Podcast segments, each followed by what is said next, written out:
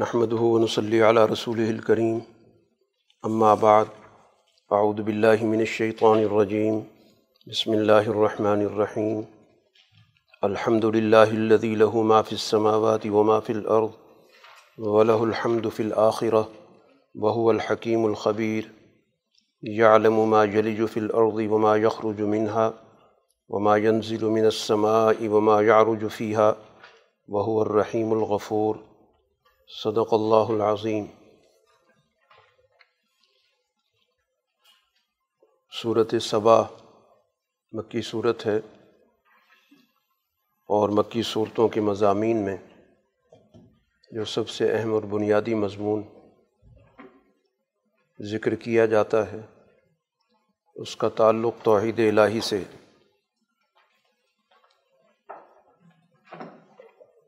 تمام تعریفیں اس اللہ کے لیے ہیں جس کے لیے جو کچھ آسمانوں میں ہے اور جو کچھ زمین میں ہے، اور اسی کے لیے حمد ہے آخرت میں، اور وہ حکمت والا ہے، باخبر ہے۔ تو یہاں پر قرآن حکیم نے ایک تو اس چیز کو واضح کر دیا کہ اس پوری کائنات میں بنیادی طور پر تمام چیزیں اللہ تعالیٰ کی ملکیت ہیں اور کوئی بھی چیز اس کے دائرے سے باہر نہیں۔ اس لیے دنیا میں جتنی بھی خود ساختہ نظریات ہیں اشیاء پر قبضے کے، ملکیت کے، اور اس کی بنیاد پر افراد کے درمیان جو طبقاتیت ہوتی ہے، تفریق ہوتی ہے، ان تمام چیزوں کی قرآن نے نفی کر دی، اور اس بات کی بھی وضاحت ہو گئی کہ اس دنیا میں تو یقیناً انسان اللہ تعالیٰ کی طرف سے ارادے اور اختیار کے ساتھ بھیجا گیا، اس لیے اس کے بہت سارے کام اگر فطرت کے تقاضے کے مطابق ہوں گے تو وہ کام اس کے قابل تعریف ہوں گے۔ تو گویا ارادے کی صلاحیت کے ساتھ جب کوئی کام کیا جاتا ہے اور وہ مثبت کام ہو تو اس کے لیے جب اچھے الفاظ استعمال کیے جائیں گے، اس کی تعریف کی جائے گی، تو اس کو حمد کہتے ہیں۔ تو گویا دنیا کے اندر انسان چونکہ اپنا ایک ارادہ رکھتا ہے، اپنا ایک اختیار رکھتا ہے، تو وہ اپنے ارادے سے جو بھی معاشرے کے لیے مثبت اور اجتماعی مفاد کا کام کرے گا تو وہ یقیناً قابل تعریف ہوگا۔ لیکن آخرت میں چونکہ انسان کے پاس ارادہ اختیار نہیں ہے، وہاں تو اس نے نتائج دیکھنے، اس لیے وہاں پر سارا کا سارا نظام مکمل طور پر صرف اور صرف اللہ تعالیٰ کے ارادے کے تابع ہے۔ اس لیے قرآن نے خاص طور پر یہاں اللہ کی حمد کا ذکر آخرت کے حوالے سے کیا۔ دو صفات خاص طور پر اللہ کی ذکر کی گئیں کہ یہ پورا کا پورا جو نظام کائنات ہے یہ ایک طے شدہ ضابطے پر اور اس طریقہ کار سے اس کو متعین کیا گیا کہ جس کے نتیجے میں سوسائٹی کے تمام تانے بانے اور کائنات کی تمام تفصیلات منظم طریقے سے کام کر رہی ہیں۔ تو یہ جو اللہ تعالیٰ کی صفت حکمت ہے اس کا تعلق ہے کائنات کی تنظیم سے، اور اسی طرح انسانی معاشرے کو بھی اصول اور ضابطوں کے تحت چلانے کے لیے انبیاء کی بعثت سے۔ اس کے لیے اللہ تعالیٰ کی صفت خبیر کا ذکر کیا گیا کہ تمام چیزیں اس کے علم میں ہیں، ہر چیز سے وہ باخبر ہے۔ تو مکمل خبریت کے ساتھ، مکمل آگہی کے ساتھ جب اللہ تعالیٰ کا وہ نظام حکمت پر استوار ہوگا تو پھر یہ ایک جامع نظام وجود میں آتا ہے۔ اس لیے ان دو صفات کا خاص طور پر ذکر کیا گیا۔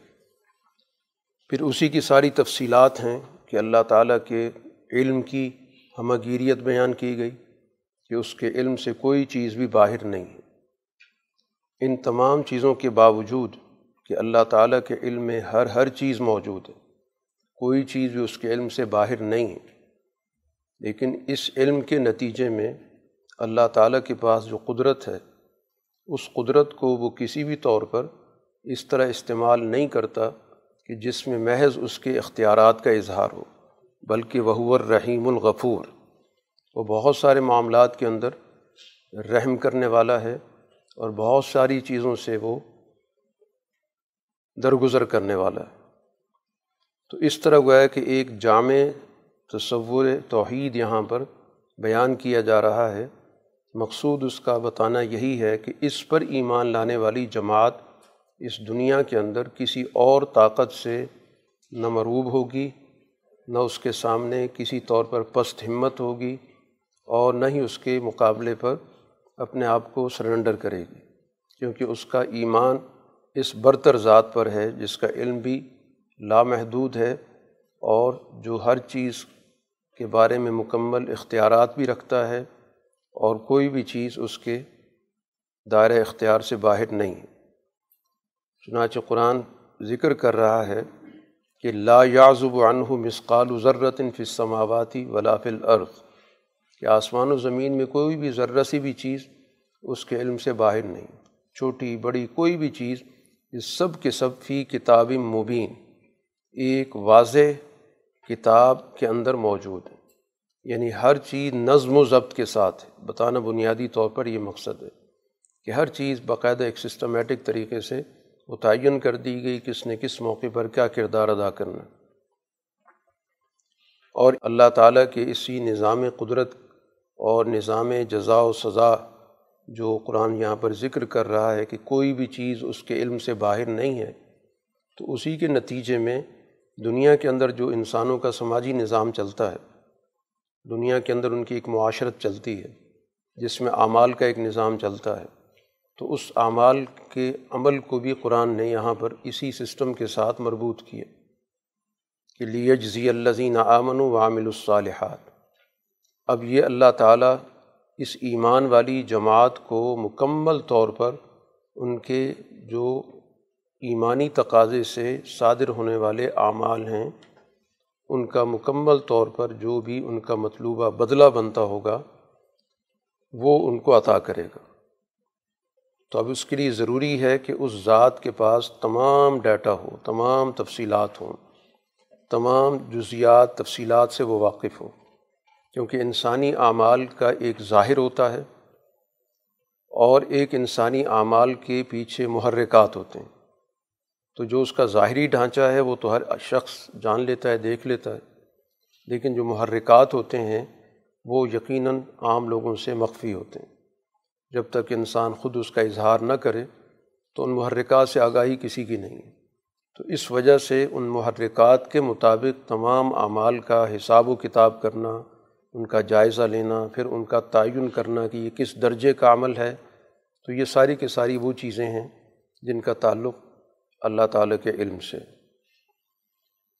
اسی طرح مقابل فریق کا بھی ذکر کیا گیا کہ جو اس پورے نظام جزا و سزا کا منکر ہے، جو اس چیز کو مانتا ہی نہیں۔ اس کا کہنا یہ ہے، اس کی سمجھ اتنی ہے کہ جب یہ انسان پارا پارا ہو جائے گا، اس کا جسم ناپید ہو جائے گا، اس کو تقسیم کر دیا جائے گا، بکھر جائے گا، تو یہ دوبارہ کیسے زندہ ہو سکتا ہے؟ اس کا گویا کہ سارا اشکال اسی ایک نقطے پر کھڑا ہوا ہے۔ اسی بنیاد پر وہ رسول اللہ صلی اللہ علیہ وسلم پر یہ اعتراض کرتا ہے کہ یہ ساری باتیں آپ کی بنائی ہوئی ہیں۔ افترا علی اللہ کذبا ام بہ جنہ، دو ہی باتیں ہیں کہ یا تو آپ نے اللہ پر کوئی چیزیں گھڑی ہیں، یا خدا نخواستہ آپ کی عقل کام نہیں کرتی۔ قرآن نے کہا کہ بات اصل میں یہ ہے کہ یہ لوگ جو اس پورے نظام نتائج پر ایمان نہیں رکھتے، آخرت کیا چیز ہے، اعمال کے نتائج کا نظام ہے کہ ہر عمل اپنا ایک طے شدہ نتیجہ رکھتا ہے۔ جیسے ہم دنیا کے اندر بہت ساری چیزوں کو اچھی طرح جانتے ہیں کہ جب آپ پانی پیتے ہیں تو آپ کی پیاس بجھتی ہے، اس کا ایک نتیجہ طے شدہ ہے۔ کوئی آپ مثبت مفید صحت والی چیز کھاتے ہیں تو آپ کو فائدہ ہوتا ہے، ایسی چیز جو انسانی جسم کے لیے نقصان دہ اس کو استعمال کرتے ہیں تو نقصان ہوتا ہے۔ اب یہ سارے طے شدہ نتائج ہیں، تو اسی طرح انسانی اعمال کی بھی نتائج طے شدہ ہوتے ہیں۔ تو اب جو اس نظام نتائج پہ ایمان نہیں رکھتے ان کو قرآن نے کہا کہ ان کو بڑی سخت سزا ملے گی، فی العذاب والضلال البعید۔ قرآن حکیم اس بنیادی موضوع کو ذکر کرنے کے بعد اس چیز کو بھی واضح کر رہا ہے کہ اس دنیا کے اندر تاریخی اعتبار سے بھی دیکھا جائے تو واقعات بھی اسی طرح دو طرح کے حصوں میں بٹے ہوئے ہیں۔ ایک وہ جماعتیں رہی ہیں جنہوں نے اس دنیا کے اندر واقعتاً اللہ تعالیٰ پر پورے طریقے سے ایمان لا کر اس کے تقاضے پورے کیے، اور پھر اس کے نتیجے میں اس دنیا کی انعامات سے بھی انہوں نے فائدہ اٹھایا۔ یہ تقسیم نہیں ہے کہ دنیا ایک گروہ کے لیے ہے اور دنیا کے بعد کا جہان کسی دوسرے گروہ کے لیے، یہ تقسیم بھی دنیا کے اندر خود ساختہ ہے۔ تو جو یہ تاثر دیا جاتا ہے کہ ایمان والی جماعت کا دنیا سے کوئی غرض نہیں ہے، ان کے لیے تو آخرت ہوتی ہے، اور جو ایمان نہیں رکھتی اس کے لیے دنیا ہوتی ہے، تو یہ تقسیم گویا خود ساختہ، اس کا دین کے تصورات سے یا قرآن کی تعلیمات سے کوئی تعلق نہیں، بلکہ قرآن اس دنیا کی جو نعمتیں ہیں ان نعمتوں کے حوالے سے بارہا ذکر کرتا ہے کہ یہ نعمتیں اس دنیا کے اندر ایمان والی جماعت کے لیے ہیں، باقی اس نے دوسرے لوگوں کو محروم نہیں کیا، ان کو بھی ان نعمتوں سے فائدہ اٹھانے کا موقع دے رکھا ہے، لیکن اس کا یہ مطلب نہیں کہ آپ ایمان والی جماعت کو اس دائرے سے نکال دیں۔ چنانچہ دنیا کے اندر جتنا بھی ہم تمدن کا نظام دیکھتے ہیں اور اس تمدن کے اندر ہم انسانی سہولت کی بہت ساری چیزیں دیکھتے ہیں، ان انسانی سہولتوں کے نظام کے پیچھے اللہ تعالیٰ کے جو برگزیدہ شخصیات رہی ہیں، پیغمبر رہے ہیں، ان کا بڑا بنیادی کنٹریبیوشن ہے۔ انہوں نے دنیا کے اندر ان صنعتوں کو، ان علوم کو باقاعدہ پیدا کیا تاکہ انسانی معاشرے کے اندر سہولتیں پیدا ہوں۔ قرآن نے مثلا یہاں پر ذکر کیا حضرت داؤد علیہ الصلاۃ والسلام کا کہ ہم نے داؤد علیہ الصلاۃ والسلام کو ایک بہت بڑی فضیلت دی، اور اس فضیلت کا ایک پہلو تو قرآن حکیم نے اس حوالے سے ذکر کیا کہ اللہ تعالیٰ نے پہاڑوں کو اور پرندوں کو ان کے تابع کر دیا، ان معنوں میں کہ ان کے ساتھ حمد و ثنا میں وہ شریک ہوتے تھے۔ تو اب ظاہر ہے کہ وہ اللہ تعالیٰ کا ایک پورا نظام ہے جس نظام کے تحت اس کی تجلیات ہر چیز پر پڑتی ہیں، تو پتھروں کے اندر بھی وہ صلاحیت پیدا ہو جاتی ہے، یا اسی طرح چرند پرند جو بھی ہیں وہ اس نظام کے ساتھ چونکہ جڑے ہوئے ہیں تو جو بھی ان کے ذمے کام متعین کیا جاتا ہے وہ کرتے ہیں۔ اس کے ساتھ دوسری چیز جو قرآن نے بتائی اس کا تعلق خالصتاً انسانی تمدن سے کہ وَأَلَنَّا لَهُ الْحَدِيدَ، کہ ان کے لیے ہم نے لوہے کو نرم کر دیا، یعنی لوہے سے کام لینا آسان کر دیا۔ اب اس سے وہ زریں بنا رہے ہیں، ان پھر زروں کے اندر ظاہر ہے کہ مختلف قسم کے خانے رکھنے ہوتے ہیں، اس کے اندر مختلف قسم کی ترتیب کے ساتھ باقاعدہ ایک سسٹم کے تحت اس کو بنایا جاتا ہے۔ تو یہ ساری ترتیب گویا انہوں نے اس دنیا کے اندر متعارف کرائی۔ تو انبیاء علیہ الصلاۃ والسلام کا گویا سوسائٹی کے تمدن کے علوم سے بھی تعلق، دنیا کے اندر جتنی بھی تمدنی علوم پائے جاتے ہیں جن سے انسانی زندگی میں سہولت پیدا ہوئی ہے، تو ان تمام علوم کے پیچھے ان کے آغاز کرنے والے یا ان کے بارے میں آگہی دینے والے انبیاء ہی رہے ہیں۔ تو اس لیے ہر دور کے اندر انبیاء ان کاموں پر بھی توجہ دیتے رہے جن کا تعلق انسانی معاشرے کے اندر لوگوں کی رہن سہن کو بہتر بنانے سے۔ تو اب یہ لوہی کی صنعت کا جتنا بھی سلسلہ چلا اور اس کے استعمال کے طریقے،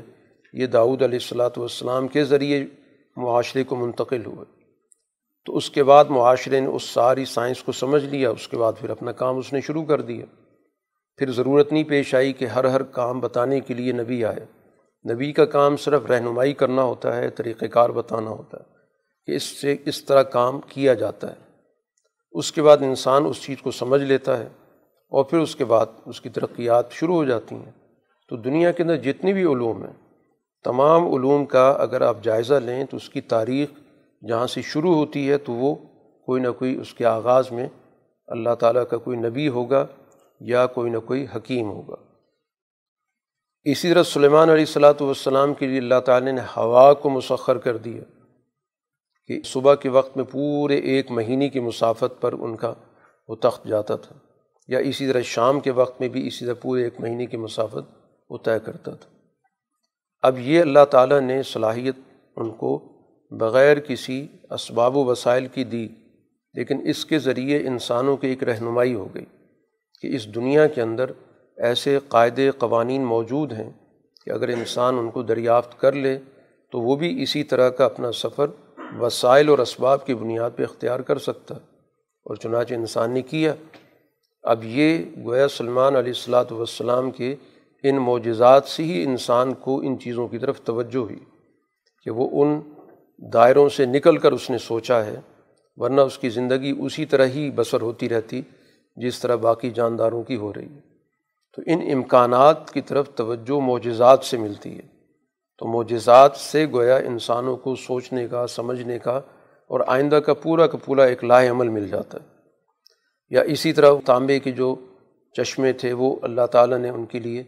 بہا دیے، اس سے کام لینے کا عمل شروع ہو گیا۔ تو یہ اسی طرح اللہ تعالیٰ نے ان کے لیے جو طاقتور قسم کے لوگ تھے ان کا تعلق جنات سے بھی تھا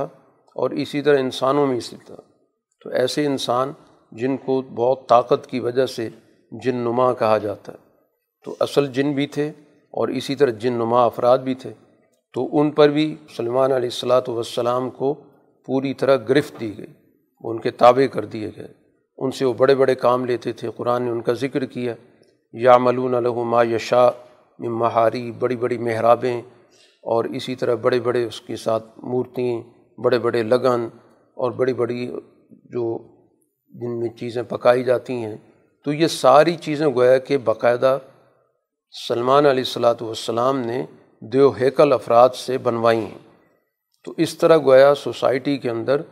مختلف قسم کی ظروف یا برتن بنانے کی جو صنعتیں وجود میں آئیں کہ ایک چھوٹے دائرے کے اندر تو انسان اپنی ضرورت پوری کر لیتا ہے، لیکن ایک بڑے دائرے کے اندر ایک بہت بڑے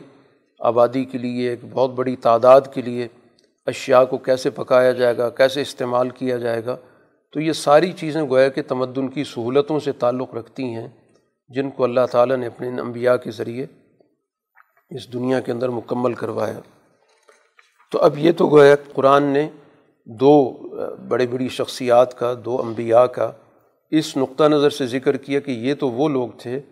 جنہوں نے معاشرے کے اندر اللہ تعالیٰ کے منشا کے مطابق سوسائٹی میں اپنا کردار ادا کیا۔ انہوں نے دونوں طرح کی تعلیمات سوسائٹی کو مہیا کی، یعنی ایک وہ تعلیمات جن کا تعلق تمدن کی ترقی سے ہوتا ہے، اور اسی طرح وہ علم جس کے ذریعے سوسائٹی کو بنایا جاتا ہے، جس کے ذریعے لوگوں کو معاشرت سمجھائی گئی، سماجی تقاضے سمجھائے گئے، اخلاقیات کی تعلیم دی گئی۔ تو دونوں حوالوں سے گویا انہوں نے سوسائٹی کی تعمیر و ترقی میں اپنا کردار ادا کیا۔ اسی کے ساتھ پھر دوسری جماعت کا بھی قرآن ذکر کرتا ہے کہ جنہوں نے اس دنیا کے اندر اللہ کی دی گئی نعمتوں سے انحراف کیا، اور اس کے نتیجے میں وہ بنا بنایا تمدن انہوں نے اپنے ہاتھوں سے برباد کیا۔ چنانچہ قوم سبا کا قرآن نے ذکر کیا کہ اس ان کے پورے نظام پر اگر غور کیا جائے تو اس میں بھی سمجھنے کے لیے ایک بہت بڑا پیغام موجود ہے۔ انہوں نے اپنا ایک بڑا منظم نظام قائم کیا، یمن سے لے کر شام تک کا علاقہ۔ اس علاقے پر کے راستے میں انہوں نے دونوں طرف باغات لگائے، اور وہ پھلدار درخت بھی تھے، خوشبودار درخت بھی تھے، قرآن اس کو ذکر کرتا ہے، جنتان عن یمین و شمال۔ اور اس ابتدائی دور میں جب ان کے ہاں ترقی ہو رہی تھی، ان سے کہا گیا تھا کہ جو بھی اللہ تعالیٰ کے دیے گئے وسائل ہیں ان کو استعمال کرو، ان کو کھاؤ اور اللہ کا شکر ادا کرو۔ تو شکر سے مراد ہمیشہ یہ ہوتا ہے کہ اللہ تعالیٰ کی نعمتوں کی جو صحیح قدر ہے وہ کرو۔ اس کا یہ ابتدائی درجہ ہوتا ہے جس کو ہم کہتے ہیں، زبان سے ہم کہہ دیں کہ اللہ کا شکر ہے یا الحمدللہ۔ اصل قدر یہ ہوتی ہے کہ ان نعمتوں کو درست استعمال کیا جائے اور سوسائٹی میں کسی کو بھی ان نعمتوں سے محروم نہ ہونے دیا جائے۔ اگر سوسائٹی کے اندر کوئی طبقہ ان نعمتوں سے محروم ہوگا تو یہ ناشکری ہوگی، اسی کو کفران نعمت کہا جاتا ہے۔ تو جو یہاں پر قرآن نے ان کو حکم دیا تھا وہ یہ تھا کہ ان کو استعمال کرو تمہارے لیے، کھانے پینے کی جو بھی اشیاء موجود ہیں ان سے فائدہ اٹھاؤ، لیکن اس کے ساتھ ساتھ اس کی جو صحیح قدر ہے اس کو بھی محسوس کرو کہ کبھی ایسا نہ کرنا کہ اس کو ایک طبقے تک محدود کر دو اور دوسرا طبقہ ان کے استعمال سے دور ہو جائے۔ لیکن قرآن کہتا ہے کہ فَأَعْرَضُوا، انہوں نے اس راستے سے انحراف کیا، جو ان کو کہا گیا تھا انہوں نے اس سے انحراف کیا۔ تو پھر اس کے بعد اللہ کا عذاب آتا ہے، انہوں نے اپنے سارے زرعی نظام کو اور باغات کے نظام کو چلانے کے لیے ایک تکنیک اختیار کی تھی جس کو ہم آج کی زبان کے اندر بند باندھنا کہتے ہیں، کہ مختلف جگہوں سے پانی آتا تھا تو اس پانی کو انہوں نے باقاعدہ ایک بند کے ذریعے بند کیا اور پھر اس سے مختلف راستے نکال کر باغوں کو سیراب کرنے کے لیے، جیسا کہ بند کے اندر ہوا کرتا ہے، ڈیم بنائے جاتے ہیں، ان کا مقصد یہی ہوتا ہے کہ پانی کو اسٹور کر کے اور اس کو استعمال کیا جائے۔ تو اس کے ذریعے گویا کہ پورے سال ان کے باغات کو پانی ملتا رہتا تھا، لیکن جب انہوں نے اس سارے نظام سے انحراف کیا تو نتیجہ یہ نکلا کہ وہ ان کا بند ٹوٹ گیا۔ کیونکہ جب کوئی بھی سوسائٹی تعیش میں پڑ جاتی ہے اور پھر اس سوسائٹی کے اندر احساس ذمہ داری کم ہو جاتا ہے تو پھر ایسا ہی ہوتا ہے کہ جو بنی بنائی چیزیں وہ بھی خراب ہونے لگ جاتی ہیں، ان پر توجہ نہیں رہتی۔ تو تعیش کا سب سے بڑا نقصان یہی ہوتا ہے کہ مستقبل کے نتائج سے لوگ بے خبر ہو جاتے ہیں۔ تو نتیجہ یہ نکلا کہ وہ سارا کا سارا ان کا سسٹم ٹوٹ پھوٹ گیا، اور جب ظاہر ہے کہ بند ٹوٹتا ہے یا خدا نخواستہ ڈیم ٹوٹتا ہے تو پھر تو بہت بڑی تباہی آتی ہے۔ تو سارے باغات تباہ ہو گئے، اور اس کی جگہ پر وَبَدَّلْنَاهُمْ بِجَنَّتَيْهِمْ جَنَّتَيْنِ، اس کی جگہ جو ایسے باغات تھے جو انسان کے لیے خوشگوار تھے دیکھنے کے اندر، کھانے پینے کے اندر، وہ سارے باغات تباہ ہو گئے، اور اس کی جگہ پر جھاڑ جھنکار آ گیا، کوئی جنگلی بیر قسم کے، کچھ کانٹوں والے درخت، جس طرح کے اس طرح کے موقع پر ہو جاتا ہے، کچھ بد ذائقہ قسم کی پیلوں کے درخت، یعنی اس وہ جو اصل باغات تھے خوشگوار قسم کے وہ تو ختم ہو گئے، اور اس کی جگہ پر تباہی کے بعد پھر ایسی چیزیں وہاں پر آ گئیں جو انسان کے کسی کام کی نہیں، کانٹے دار درخت تھے یا بیکار قسم کی جھاڑیاں تھیں یا بد ذائقہ قسم کے کوئی اس پہ پھل لگا ہوتا تھا۔ تو یہ گویا کہ قرآن نے اس کا پورا نقشہ کھینچا اور پھر بتا دیا کہ ذالک جزیناہم بما کفروا، یہ اسی وجہ سے تھا کہ ان لوگوں نے سب سے بڑا کفر کیا۔ اور قرآن حکیم کے اندر کفر جیسے عقیدے کے کفر کے لیے استعمال ہوتا ہے، اسی طرح قرآن نے کفر کا استعمال معاشرتی اور سماجی معنوں میں بھی کیا، اور خاص طور پر جب قوموں کی تباہی کا ذکر ہوتا ہے دنیا کے اندر تو اس سے مراد بالعموم ان کا وہ رویہ ہوتا ہے جو سماجی طور پر سوسائٹی کے اندر خرابی پیدا کرتا ہے، سوسائٹی کے اندر طبقاتیت پیدا کرتا ہے، گروہیت پیدا کرتا ہے، کسی کو محروم کر دینا، ایک طبقے کو سارے کے سارے وسائل دے دینا، تعیش کا راستہ اختیار کرنا، یہ ساری چیزیں گویا کہ سماجی کفر میں آتی ہیں۔ اسی کو کفران نعمت بھی کہا جاتا ہے۔ تو کفر کفر صرف عقیدے کا کفر نہیں ہوتا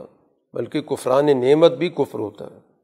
اس لیے قرآن کہتا ہے وَهَلْ نُجَازِي إِلَّا الْكَفُورَ، جو بھی کفران نعمت کرنے والے ہیں، نعمتوں کے اندر طبقاتیت پیدا کرتے ہیں، ایک بہت بڑے طبقے کو ان سے محروم کر دیتے ہیں، تعیش کی زندگی اختیار کرتے ہیں اور پھر ان کا اپنے تعیش کے لیے غلط اس کا استعمال کرتے ہیں، تو پھر ایسے لوگوں کو اسی دنیا کے اندر ان کے نظام توڑ دیے جاتے ہیں، اسی دنیا کے اندر ان پر عذاب مسلط ہو جاتا ہے۔ اسی طرح پھر ان کے فاصلے لمبے لمبے ہو گئے، پہلے فاصلے ان کے بہت قریب تھے، یمن سے شام کی طرف جاتے تھے، ظاہر ہر طرف ہریالی ہو، باغات لگے ہوئے ہوں، سایہ ہو تو سفر بھی محسوس نہیں ہوتا، لوگ سفر کیا کرتے تھے اور اس سفر سے ہر آدمی فائدہ اٹھاتا تھا۔ اب انہوں نے یہ سارا سسٹم ایسا بنایا کہ کوشش یہ کی کہ سفر صرف اور صرف ہم لوگ کر سکیں، عام آدمی سفر نہ کرے، کیونکہ آدمی سفر کرتا ہے تو مختلف جگہوں پر جاتا ہے، اپنی چیزیں لے کر آتا ہے، بیچتا ہے، تجارت کے اندر ہر آدمی کی شراکت ہوتی ہے، لیکن سوسائٹی کے اندر جو ایسا طبقہ ہوتا ہے جس کی ذہنیت کے اندر ظلم ہوتا ہے وہ چاہتا ہے کہ تجارت صرف میرے ہاتھ میں رہنی چاہیے، باقی لوگوں کو سہولت ملنی نہیں چاہیے. تو اس لیے انہوں نے ایسے راستے کا انتخاب کیا کہ جس راستے پر طویل سفر ہو، اور طویل سفر بھی ظاہر ہے کہ سواری کے بغیر ہوتا نہیں ہے، تو عام آدمی کو گویا کہ اس سفر کی سہولت سے محروم کر دی. اسی چیز کا قرآن نے ذکر کیا کہ انہوں نے باقاعدہ اس آرزو کا اللہ سے بھی اظہار کیا، ربنا باعد بین اسفارنا، کہ ہمارے سفر دور دور ہونے چاہیے. مقصد اس کا کہ یہ تھا کہ عام آدمی کی رسائی میں سفر بھی نہ رہے. ایک خاص طبقہ سفر کرے گا تو وسائل کے ساتھ کرے گا، اس کے پاس سواریاں بھی موجود ہوں گی، اپنی من پسند جگہ پر ٹھہرے گا بھی. ایک عام آدمی تو ظاہر ہے اس سفر کا تصور بھی نہیں کر سکتا. تو اس طرح گویا کہ ان لوگوں نے جان بوجھ کر اس سوسائٹی کے تمدن کو تباہ کیا. اور پھر اسی کے ساتھ ساتھ ہوا یہ کہ اس غلط طرز عمل کے نتیجے میں اس دور کی جو تجارت تھی اس کا راستہ بھی بدل گیا. عام طور پر جو تجارت ہوتی تھی ہندوستان سے یا اس مشرق بعید کے علاقے سے اس افریقہ کے علاقے کی طرف، تو درمیان میں یہ حصہ پڑتا ہے جو یمن کا علاقہ ہے اور پھر یمن سے شام کا علاقہ ہے، تو یہ تجارتی روٹ بنتا تھا. لیکن اس کے بعد ان کے غلط طرز عمل کا نتیجہ کیا نکلا کہ ایک متبادل وہاں پر طریقہ تجارت نکل آیا، اور وہ بحری طریقہ تجارت تھا کہ سمندر کے ذریعے تجارت شروع ہو گئی. تو جس کے نتیجے میں ان کا جو بری یہ راستہ تھا یہ سارا کا سارا ویران ہو گیا.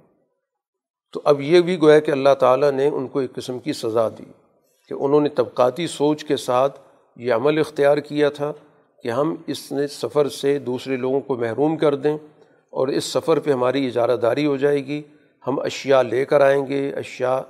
درآمد برآمد ہمارے ہاتھ میں آ جائے گی، اور اس طرح ہم لوگوں کو اپنی تجارتی نظام کے اندر اعلی کار کے طور پر استعمال کریں گے.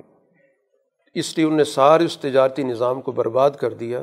کہ جس میں ہر آدمی شریک ہو سکتا تھا، کہ کوئی بھی منڈی میں چلا جاتا، وہاں سے اشیاء لے آتا، اور اس طرح گویا کہ لین دین کا عمل، تجارت کا عمل چلتا رہتا. لیکن ان لوگوں نے جان بوجھ کے اس کو بھی طبقاتی بنایا. تو اس کا نتیجہ یہ نکلا کہ ان کی پھر تجارت کا سارا راستہ برباد ہو گیا، کیونکہ بحری راستے شروع ہو گئے تو لوگوں نے اس کو زیادہ مؤثر و مفید سمجھا، ان کو اختیار کر لیا گیا. تو قرآن کہتا فجعلناہم احادیث، اب ہم ان کے واقعہ بنا دیے. اب ایک واقعے کے طور پہ ذکر کر رہے ہیں کہ قوم تھی اور قوم اس طرح رہتی تھی، اور اس پہ یہ برا وقت آیا، اور ممزقناہم کل ممزق، اور ہم نے اس پوری قوم کو بکھیر کے رکھ دیا. کیونکہ ظاہر ہے جب جہاں کے معاشی حالات خراب ہو جائیں، وہاں پر باغات تباہ ہو جائیں، تو آبادیاں تو وہاں سے شفٹ ہو جاتی ہیں، جہاں بھی ان کو موقع ملا ادھر ادھر چلے گئے. تو ساری ان کی گویا کہ سماجی وحدت بھی ختم ہو گئی. تو معاشی تنگی کے ساتھ ساتھ گویا کہ سیاسی نظام بھی ٹوٹ گیا، سماجی طور پر انتشار بھی پیدا ہو گیا. اس لیے قرآن آخر میں کہہ رہا ہے ان فی ذالک لآیات لکل صبار شکور، اس سارے واقعے کے اندر بہت کچھ سوچنے کا سامان ہے، اور بہت ساری علامات موجود ہیں ان لوگوں کے لیے جن کے اندر یہ دو بڑی بنیادی صفات ہوں گی. ایک صبار، کہ جو چیزوں پر ثابت قدم رہیں، جو سچائی ہے اس پر پوری طرح اپنے آپ کو قائم رکھیں، اور پھر اس کے بعد جب ان کو نتائج ملنے لگیں تو ان نتائج کے حوالے سے بھی ان کے اندر شکر کے جذبات ہوں، ان چیزوں کی صحیح قدر محسوس کریں، اور جس کا جو حق بنتا ہے اس کو وہ حق دیں. تو پھر جا کر ظاہر ہے کہ اس سارے واقعے سے وہ صحیح طور پہ فائدہ اٹھا سکتے ہیں. اب یہ سارا نظام چونکہ قرآن بار بار توجہ دلاتا ہے کہ انسان کا جو سب سے بڑا دشمن ہے وہ ابلیس، وہ اس طرح کی سوچیں انسانوں کے اندر ڈالتا ہے، ان کے اندر ان کی سوچیں ڈائیورٹ کرتا ہے، ہٹاتا ہے، غلط راستے کی طرف لے کے جاتا ہے، اور اکثریت اس کے پیچھے چل پڑتی ہے. صرف الا فریقا من المؤمنین، صرف مسلمانوں کی جو ایمان والی سچی ایمان والی جماعت ہے وہ ان چیزوں کو سمجھتی ہے. تو اب یہ گویا کہ قرآن اس واقعے کے ذریعے بتانا یہ چاہتا ہے کہ اس دنیا کے اندر تمدنی ترقی بھی اس وقت برباد ہو جاتی ہے جب وہاں پر طبقاتی سوچ کے ساتھ ان انعامات کو ایک طبقے کے لیے مخصوص اور محدود کر دیا جائے، اور اکثریت کو ان سے محروم کر دیا جائے. تو سوسائٹی کے اندر اس طرح کا نظام زیادہ عرصہ ترقی نہیں کرتا، چاہے وہاں پر ظاہری طور پر وسائل بھی موجود ہوں. جب تک وسائل کا درست استعمال نہیں ہوگا تو سوسائٹی ترقی کی طرف نہیں جا سکتی. تو سوسائٹی کی ترقی کے لیے لازمی تقاضا ہے کہ اس سوسائٹی میں ایک متوازن، ایک عدل کا نظام جس میں تمام اشیاء کو اور تمام افراد کو ان کے موضوع تعلقات کے ساتھ، ان کے موضوع طریقہ کار کے ساتھ، ان کے موضوع حقوق کے ساتھ پوری طرح پیش نظر رکھا جائے۔ اسی صورت میں رسول اللہ صلی اللہ علیہ وسلم کے منصب کا بھی ذکر کیا گیا کہ وما ارسلناک الا کافۃ للناس بشیرا و نذیرا، کہ آپ کا منصب ظاہر ہے کہ اب کل انسانیت کے لیے، تو کل انسانیت کے منصب میں ظاہر ہے کہ دو ہی چیزیں ہیں، ایک وہ لوگ جو آپ کا حصہ بنیں گے، آپ پر ایمان لائیں گے، آپ کی اطاعت کریں گے، تو ان کے لیے آپ ظاہر ہے کہ مستقبل کے لیے جو اعلیٰ کامیابی کے نتائج ہیں ان کی اطلاع کریں گے، اور دوسری وہ جماعت ہے کہ جو اس راستے میں رکاوٹ بن رہی ہے، ان کو ان کے برے انجام سے آپ آگاہ بھی کر رہے ہیں، اور وہ برا انجام حضور صلی اللہ علیہ وسلم اور آپ کی اس جماعت کے ذریعے اس دنیا کے اندر بھی ان کو دیکھنا پڑے گا۔ اب دنیا کے اندر جب بھی کشمکش ہوتی ہے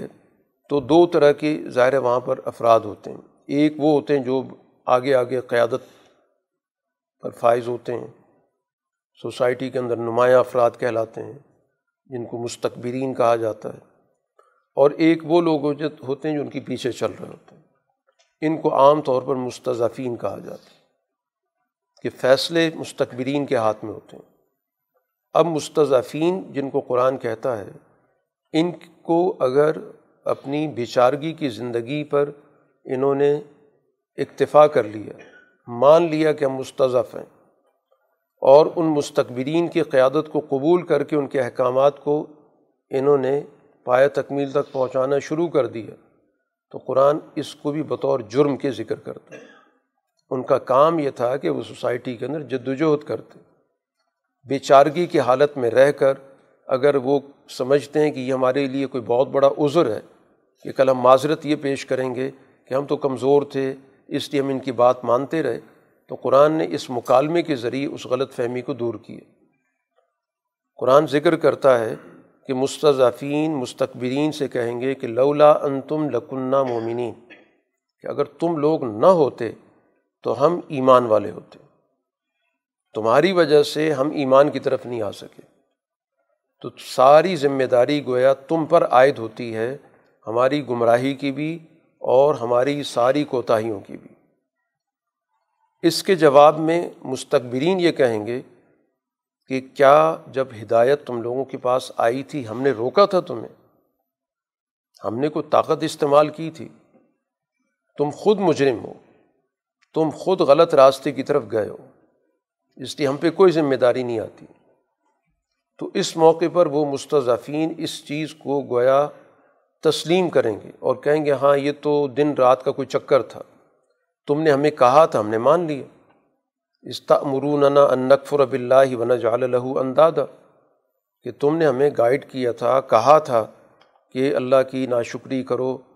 اور اس دنیا کے اندر جو مختلف طاقت کے مراکز بنے ہوئے ہیں ان کو قبول کر لو،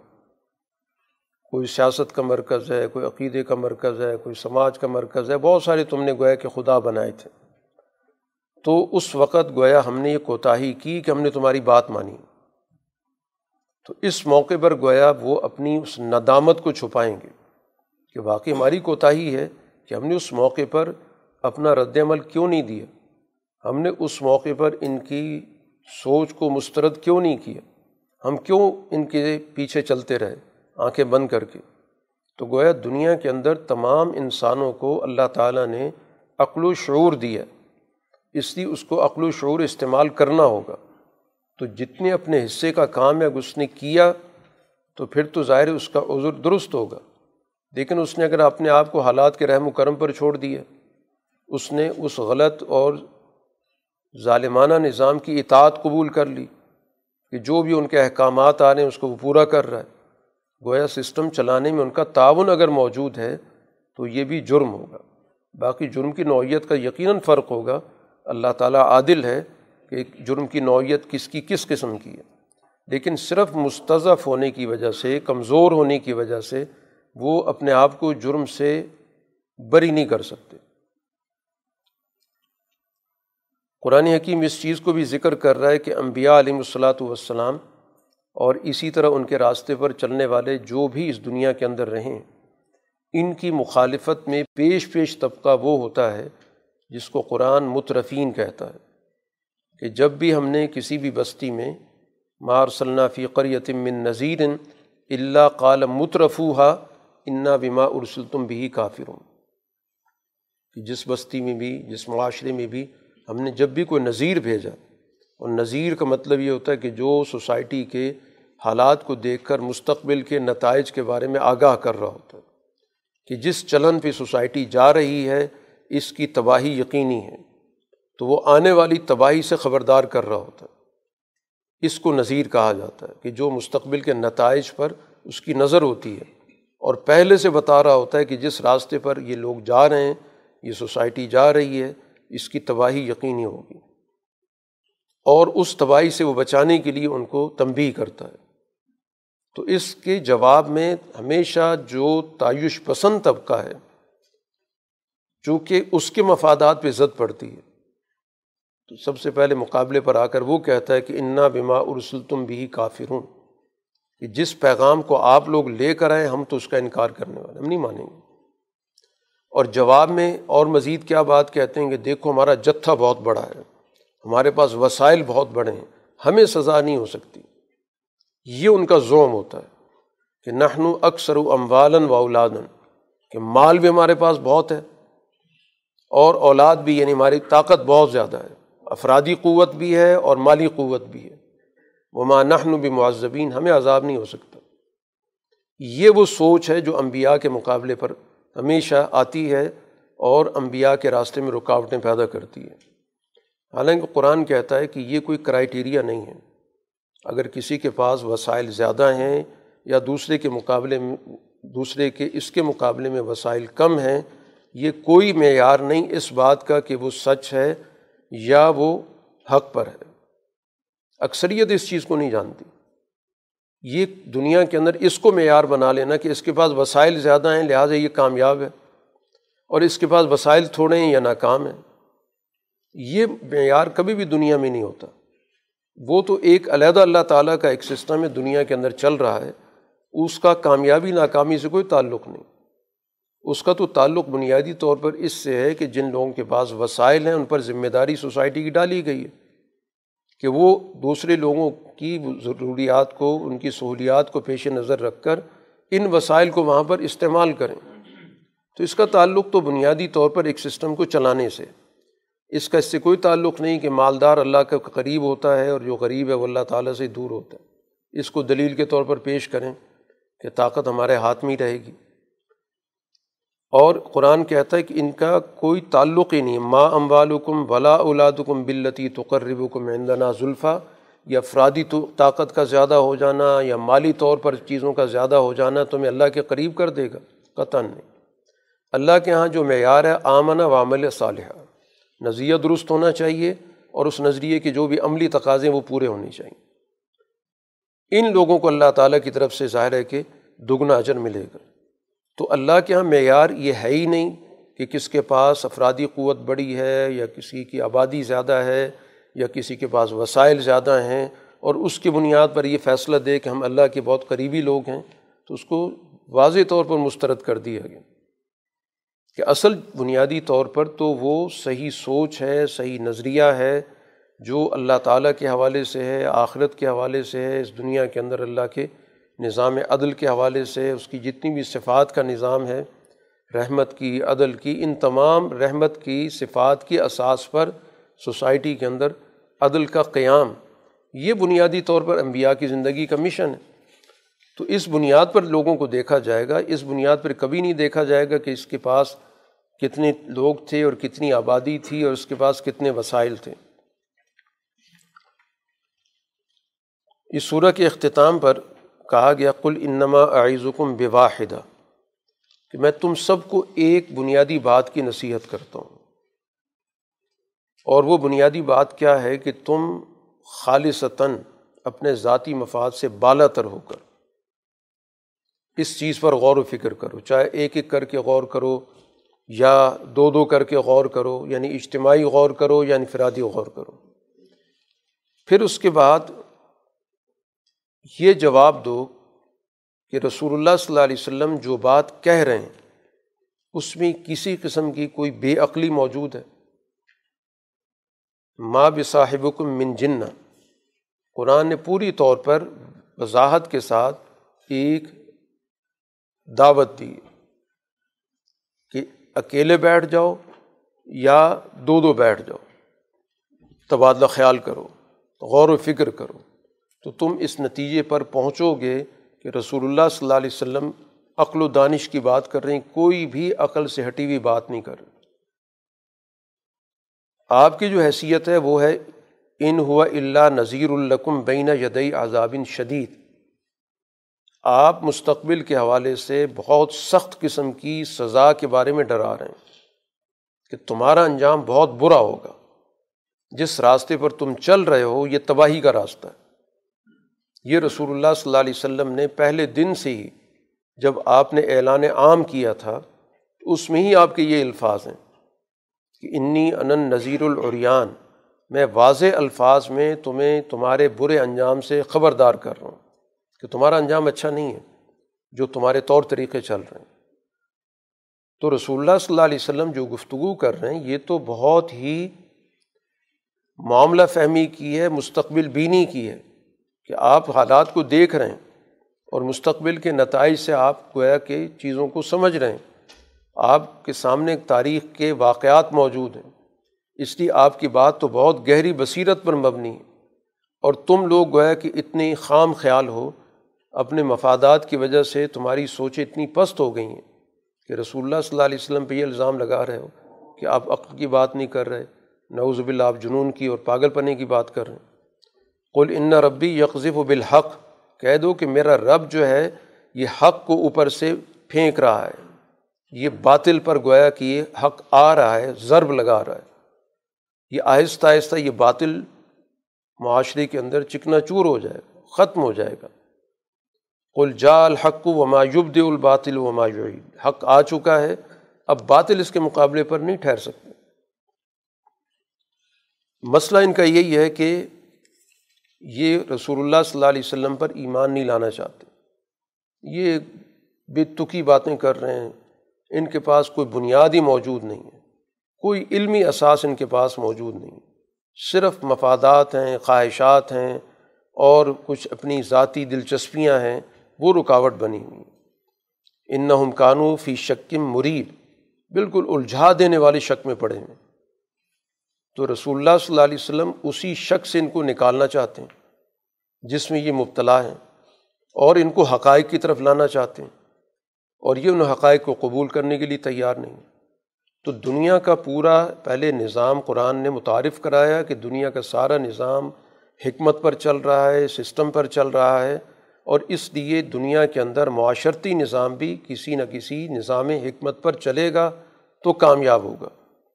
اور اگر اس نظام حکمت سے اس کو ہٹا دو گے تو پھر تباہی کے علاوہ کچھ نہیں ہوگا۔ یہی پیغام ہے جو رسول اللہ صلی اللہ علیہ وسلم تمہیں سمجھانا چاہ رہے ہیں۔ سورہ فاطر کا آغاز، یہ بھی مکی صورت ہے، الحمدللہ فاطر السماوات والارض جاعل الملائکۃ رسلا اولی اجنحۃ مثنی وثلاث ورباع یزید فی الخلق ما یشاء ان اللہ علی کل شیء قدیر۔ یہاں پر بھی اللہ نے اپنے پورے نظام فطرت کا تعارف کرایا کہ آسمان و زمین کی اس نے تخلیق کی ہے، اور اس نے اس نظام کو چلانے کے لیے ایک بالا تر نظام بنایا جو اس دنیا سے اوپر کا کائناتی نظام ہے،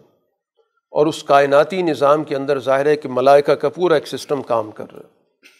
اور اس میں ان کی ذمہ داریاں تقسیم ہیں، کسی کے پاس دو ذمہ داریاں، کسی کے پاس تین ذمہ داریاں، کسی کے پاس چار ذمہ داریاں، پورا کا پورا ایک منظم نظام ہے۔ تو اللہ تعالیٰ کی طرف سے بھی جو فیصلے ہوتے ہیں ان فیصلوں کو بھی باقاعدہ ایک سسٹم کے تحت نیچے لایا جاتا ہے۔ تو جب دنیا کا نظام اللہ تعالیٰ نے سسٹم پر بنایا تو یہ بتانا ضروری تھا کہ اللہ نے اپنے پاس جو نظام کائناتی نظام قائم کیا وہ بھی سسٹم پر قائم کیا، اس لیے اللہ تعالیٰ کی طرف سے جب بھی کوئی فیصلہ صادر ہوتا ہے تو وہ فیصلہ سب سے پہلے ملائکہ کی جو سب سے بڑی کونسل ہے اس کے پاس آتا ہے. قرآن اس کا ذکر کرتا ہے کہ اس پر باقاعدہ بحث ہوتی ہے، اس کی تفصیلات طے کرتے ہیں، تفصیلات طے کر کے پھر ملائکہ کی ایک نچلی کونسل ہے اس کے حوالے کیے جاتے ہیں، وہ باقاعدہ اس کی امپلیمنٹیشن کرتے ہیں. تو پورا کا پورا ایک لگا بندھا نظام دنیا کے اوپر بھی موجود ہے. تو اس لیے اس دنیا کے اندر بھی وہ چاہتا ہے کہ اسی طرح کا ایک عادلانہ اور ایک مربوط نظام ہو جس میں تمام افراد کی شراکت ہو اور تمام افراد کو اس دنیا کے اندر بجائے ایک دوسرے کے تابع ہونے کے سب اللہ تعالیٰ سے اپنا تعلق جوڑیں اور دنیا کے اندر یہ اونچ نیچ، یہ طبقاتیت، یہ سب چیزیں ختم ہونی چاہیے. تو اس لیے اللہ تعالیٰ نے اپنے اس نظام کا تعارف کرانے کے بعد انسانیت کو مخاطب کیا کہ یا ایھا الناس اذکروا نعمت اللہ علیکم. اب تمہیں یاد کرایا جا رہا ہے کہ اس دنیا کے اندر اللہ تعالیٰ کا ایک نعمتوں کا نظام موجود ہے اور یہ تمام انسانوں کو یاد کرایا جا رہا ہے.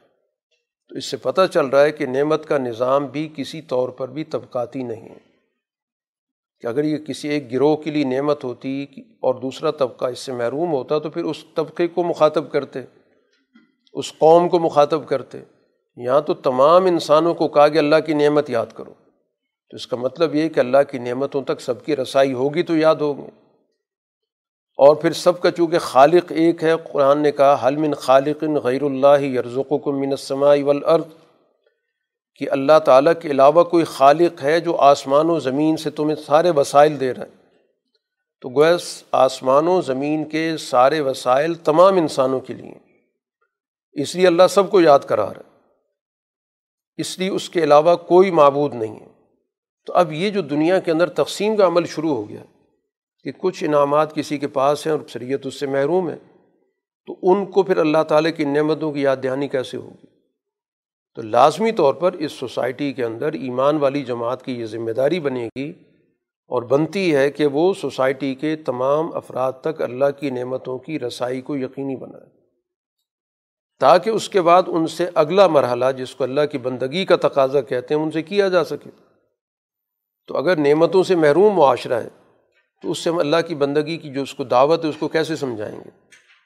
قرآن نے تو اپنی نعمتوں کو بندگی کے ساتھ جوڑ کے بتایا کہ اس نے نعمتیں دی ہیں، اس کی بات مانو.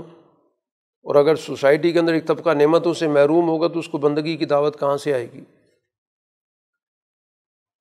اس لیے قرآن نے بتایا کہ اس راستے میں سب سے بڑی رکاوٹ کہاں سے آتی ہے؟ وہ آتی ہے سوسائٹی کے اندر، وہ جو انسانیت کا دشمن طبقہ ہے اس کی طرف سے آتی ہے. اور دشمن طبقے کی جو بنیادی حکمت عملی ہوتی ہے وہ دھوکہ دہی ہوتی، لوگوں کو حقائق سے محروم کر دینا، چھپا لینا، غلط بیانی کرنا، ان کے سامنے کسی غیر ضروری چیز کو ضروری بنا کر پیش کرنا، کوئی موہوم چیز ہے اس کو حقیقت بنا دینا، حقیقت کو چھپا دینا. دھوکہ دہی اسی چیز کو کہا جاتا ہے. اس میں بھی قرآن نے سارے انسانوں کو مخاطب کیا کہ یا ایھا الناس ان وعد اللہ حق فلا تغرنکم الحیات الدنیا. تمام انسانوں سے کہا جا رہا ہے کہ اللہ کا جو بھی وعدہ ہے وہ سچا ہے،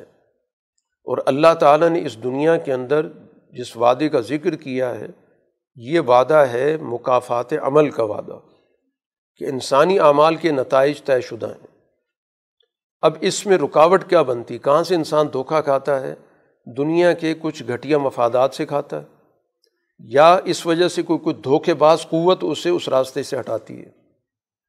اور وہ دھوکے باز قوت کون سی ہے؟ اس کو قرآن کہتا ہے وہ شیطان. اور شیطان کون ہے؟ ان الشیطان لکم عدو فاتخذوا عدوا. شیطان دشمن ہے، وہ تو نفس انسانیت کا دشمن ہے، حتیٰ کہ جو گروہ اس کی جماعت کا حصہ ہیں ان کا بھی وہ نہیں ہے. تو اب یہاں گویا کہ یہ فہم دیا جا رہا ہے کہ اپنے دشمن کو پہچانو. اگر کوئی سوسائٹی دشمن اور دوست کی تمیز نہیں کر سکتی تو وہ سوسائٹی بھی گویا کہ بنیادی سوچ سے، سیاسی سوچ سے محروم ہے. اس کو پتہ ہی کوئی نہیں کہ میرا دشمن کون ہے اور میرا دوست کون ہے. تو معاشرے کی ترقی کے لیے یہ معلوم ہونا بھی ضروری ہے کہ ہمارے آج تک کے نقصانات کا ذمہ دار کون ہے، ہماری پستی کا ذمہ دار کون ہے. تو اس دشمن کی پہچان ہونا بہت ضروری ہے، کیونکہ دشمن کی پہچان ہوگی تو پھر اس کی طریقۂ واردات سے بچ بھی سکیں گے. اور اگر دشمن کا پتہ ہی نہیں ہے ہم دشمن کو دوست سمجھ رہے ہیں تو وہ تباہی کے علاوہ ہمیں کچھ نہیں دے گا. تو اسی چیز کو شعور کہا جاتا ہے کہ آپ کو ان چیزوں کا علم ہو کہ اس وقت ہماری سوسائٹی کا دشمن کون ہے، ہماری ترقی کے راستے میں سب سے بڑی رکاوٹ کیا ہے. آج سوسائٹی کے اندر غربت کس وجہ سے ہے، آج سوسائٹی کے اندر بدامنی کس کی وجہ سے ہے، آج سوسائٹی میں بد اخلاقی کس وجہ سے ہے. یہ ساری چیزیں جو انسانیت کو تباہ کرنے والی ہیں، تو یہ ان کو جو بھی پیدا کرنے والا ہے، جو بھی اس کو مینیج کرنے والا ہے، وہ انسانیت کا دشمن ہے. تو وہ گویا کہ شیطانی نظام ہے، اس شیطانی نظام کی کارندے اس دنیا کے اندر بھی ہمارے انسانوں میں سے پائے جاتے ہیں. تو اس لیے دشمن کی پہچان بہت ضروری ہے، اور یہ کہ بڑا دشمن کون سا ہے اور اس کے مقابلے میں چھوٹا کون سا ہے. تو ان سب چیزوں کا جب تک انسان کو شعور نہیں ہوگا تو حکمت عملی تو درست نہیں بنائے گا. وہ ہو سکتا ہے کسی چھوٹے دشمن کے پیچھے پڑا رہے اور بڑا دشمن اس کو اعلی کار بنا کے استعمال کرتا رہے. اس لیے قرآن حکیم اس کی بھی پہچان کروانا ضروری سمجھتا ہے کہ انسانیت کو اس کا پتہ ہونا چاہیے کہ تاکہ اس کو دھوکہ دہی کی وارداتوں سے اس کو تحفظ حاصل ہو سکے. قرآن اعلان کرتا ہے من کان یرید العزت فللہ العزت جمیعا، جس کو عزت چاہیے تو عزت اللہ کے پاس ہے. اللہ کا جو دین ہے، اللہ کے انبیاء جو دین لے کر آئے، اس میں انسانوں کی عزت ہے، غلبہ ہے. اس لیے ایک تو ان کا اپنا نظریہ درست کرنا ہے، الکلم الطیب، کلمہ طیبہ، وہ اللہ تعالیٰ کی طرف جاتا ہے، اوپر جاتا ہے. اس کا پیغام جو ہے وہ انسان کو اس دنیا کے اندر غلبہ عطا کرتا ہے، وہ اس انسان کو پستی سے نکالتا ہے. اور پھر اس کے نتیجے میں جو اس کلمے کے ساتھ، اس نظریے کے ساتھ جڑے ہوئے اعمال ہیں، اس سے گویا کہ اس کو مزید ترقی حاصل ہوتی ہے. تو گویا کہ ایمان والی جماعت کو اپنا نظریہ درست رکھنا ہے، اور نظریہ بھی جس کو قرآن نے کلمہ طیبہ، پاکیزہ نظریہ، وہ نظریہ جس کے ذریعے سوسائٹی کی اخلاقی حالت بہتر ہوتی ہے، سوسائٹی کی سوچ کے اندر بہتری آتی ہے، سوسائٹی مجموعی طور پہ ترقی کرتی ہے. اور پھر اس کے مطابق جو بھی ہم آہنگ عمل ہے، چاہے وہ سیاسی عمل ہے، چاہے وہ سماجی عمل ہے، اخلاقی عمل ہے، جو بھی اعمال ہے، وہ عمل صالح ہے. تو یہ عمل صالح یرفع، اس چیز کو پھر بلندی کی طرف لے کے جائے گا. اس کے مقابلے پر جو دوسری جماعت ہے، اس کا کام کیا ہے، یمکرون السیئات، وہ بری چیزوں کی تدبیریں، سازشیں کرتے ہیں، خفیہ تدبیریں اختیار کرتے ہیں. ان کے لیے قرآن کہتا ہے عذاب شدید، اور ان کی ساری سازشیں ناکام ہو کر رہیں گی. لیکن شرط یہ ہے کہ ایمان والی جماعت باشعور ہو، باکردار ہو، اور اس کو اپنے نظریے پر پورا یقین ہو، اور اس نظریے کے مطابق جو بھی مطلوبہ عمل جس شعبے کے اندر بنتا ہے اس کو وہ اختیار کرے. انسانیت کو ایک اور دعوت دی گئی کہ اس دنیا کے اندر جتنے بھی انسان ہیں، یا ایھا الناس انتم الفقراء الی اللہ واللہ ھو الغنی الحمید، بطور انسان کے تمام انسان اللہ کے محتاج. یعنی دنیا کے اندر کوئی کسی کا محتاج نہیں ہو سکتا کہ کوئی کسی کو اپنا محتاج بنا لے، اپنا تابع بنا لے، اپنا باج گزار بنا لے، اپنے پیچھے چلا لے. یہاں پر تقسیم کر دی گئی کہ اگر فقیر اور غنی کی تقسیم ہے تو تمام انسانیت ایک ہی درجے پر ہے، صرف اللہ کی ذات غنی ہے. اور کسی کو اس بات کا حق نہیں ہے کہ لوگوں کے وسائل پر قابض ہو کر دوسروں کو اپنا محتاج بنا لیں. تو اگر انسان کے اندر احتیاج اللہ نے رکھی ہے تو اپنی ذات کی رکھی ہے. اسی وجہ سے اس احتیاج کو دوسرے لوگ غلط طریقے سے اس سے فائدہ اٹھاتے ہیں کہ انسان کی ضروریات تو بہت ساری ہیں. تو سوسائٹی کے اندر کوئی طبقہ اٹھتا ہے، لوگوں کی ضروریات کا استحصال کر کے ان کا اپنا غلام بنا لیتا ہے کہ تمہاری فلاں ضرورت میں پوری کر دیتا ہوں، فلاں پوری کر دیتا ہوں. جیسے آج سوسائٹی کے اندر آپ کا سیاسی استحصال ہوتا ہے، معاشی استحصال ہوتا ہے. تو اصل میں انسان اپنی ضروریات کے لیے محتاج ہے، وہ چاہتا ہے میری ضرورت پوری ہو. اس کی ڈائریکشن غلط کر دی جاتی ہے کہ تم فلاں طبقے کے پاس چلے جاؤ، یا فلاں پارٹی کے پاس چلے جاؤ، یا فلاں کے پیچھے چلنا شروع کر دو، تمہارا مسئلہ حل ہو جائے گا. قرآن نے کہا یہ قطعاً غلط ہے. وسائل سب کے ہیں، ضرورت سب کی برابر کی ہے، اور وسائل دینے والی ایک ہی ذات ہے. دنیا کے اندر کسی اور کے پاس اگر وسائل جمع ہو گئے ہیں تو اگر وہ امین نہیں ہے تو وہ خیانت کر رہا ہے، دوسروں کے وسائل اس نے قبضے میں لے لیے ہیں. اگر اس کے پاس وسائل ہوں تو اس کو تقسیم کرنے چاہیے تھے، جب وہ نہیں کر رہا تو اس کا مطلب یہ ہے کہ وہ اس دنیا کے اندر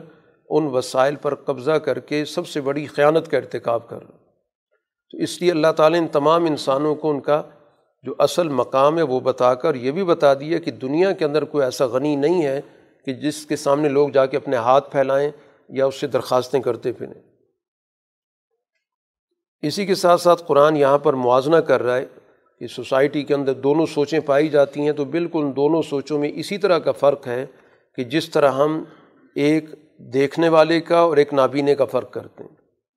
یا ظلمتوں کا اور روشنی کا فرق کرتے ہیں، یا سائے کا اور دھوپ کا فرق کرتے ہیں، یا مرنے والے کا اور زندہ آدمی کا فرق کرتے ہیں۔ تو یہ بالکل واضح فرق ہوتا ہے کہ جو سچائی کو قبول کرنے والی جماعت ہے وہ چیزوں کو دیکھ بھی رہی ہوتی ہے، اس کے پاس روشنی بھی ہوتی ہے، وہ زندہ بھی ہوتی ہے، اس کے پاس کوئی سوسائٹی کے لیے موجود ہوتا ہے کہ ان کو سایہ فراہم کرے، اور جو دوسری جماعت ہے وہ سوسائٹی کی تباہی کا ذریعہ ہوتی ہے، گمراہ بھی ہوتی ہے اور اس کے اندر ظلمتیں اور اندھیرے بھی پائے جاتے ہیں، سوسائٹی کے لیے وہ گویا ایک قسم کی دھوپ دے رہی ہوتی ہے۔ اب جب اللہ تعالیٰ کی طرف سے دنیا میں رسول اللہ صلی اللہ علیہ وسلم کی بعثت ہوئی ہے تو اس کو قرآن ایک مثال سے سمجھا رہا ہے کہ اس کو یوں سمجھے کہ جیسے آسمان سے بارش اترتی ہے، اب اس کے بعد اس بارش سے دنیا کے اندر بہت ساری چیزیں مختلف قسم کی رونما ہوتی ہیں۔ فَأَخْرَجْنَا بِهِ ثَمَرَاتٍ مُخْتَلِفًا أَلْوَانُهَا، مختلف رنگتوں کے پودے نکل آتے ہیں۔ اسی طرح دنیا کے اندر جمادات کی طرف چلے جائیں، پہاڑوں کے نظام کی طرف چلے جائیں تو وہاں بھی آپ کو مختلف رنگتوں کے پہاڑ نظر آئیں گے، کچھ سفید ہیں، کچھ سرخ ہیں، کچھ سیاہ ہیں، یہ بھی گویا کہ جمادات کا نظام ہے۔ اسی طرح جانداروں کی طرف آ جائیں تو وہاں بھی آپ کو بہت زیادہ تنوع نظر آئے گا، مختلف رنگتیں نظر آئیں گی۔ تو اب یہ دنیا کے اندر یہ مختلف چیزیں پائی جاتی ہیں، یعنی جمادات کے اندر بھی آپ کو مختلف چیزیں ملیں گی، نباتات کے اندر بھی مختلف چیزیں ملیں گی، انسانوں کے اندر اور جانوروں کے اندر بھی مختلف چیزیں ملیں گی۔ اب ان تمام چیزوں کی پیچھے ظاہر بات ہے کہ اللہ کی ہی ایک ذات ہے، اس کی بنیاد پر ہم اگر ان کو فرق کرنا شروع کر دیں کہ کسی ایک رنگ کو دوسرے رنگ کے مقابلے میں بہتر قرار دے دیں، دوسرے کو کمزور قرار دے دیں، کم درجے کا قرار دے دیں، تو سوسائٹی کی جو خوبصورتی ہے وہ اسی تنوع سے ہے کہ مختلف قبیلے ہیں، مختلف زبانیں ہیں، مختلف رنگتیں ہیں، اور اسی سے معاشرہ بنتا ہے۔ تو اب اس صورتحال کو اگر کوئی غلط نظریے کے تحت، ایک استحصالی نظریے کے تحت استعمال کرے گا کہ کسی رنگ رکھنے والی قوم کو ترجیح دے دے گا، دوسرے کو کمزور بنا دے گا، تو یہ تو گویا کہ سوسائٹی کے اندر اس خوبصورتی کو جو اللہ نے پورے اس کائنات کے اندر پیدا کر رکھی ہے اس کو ختم کرنے والی بات ہے۔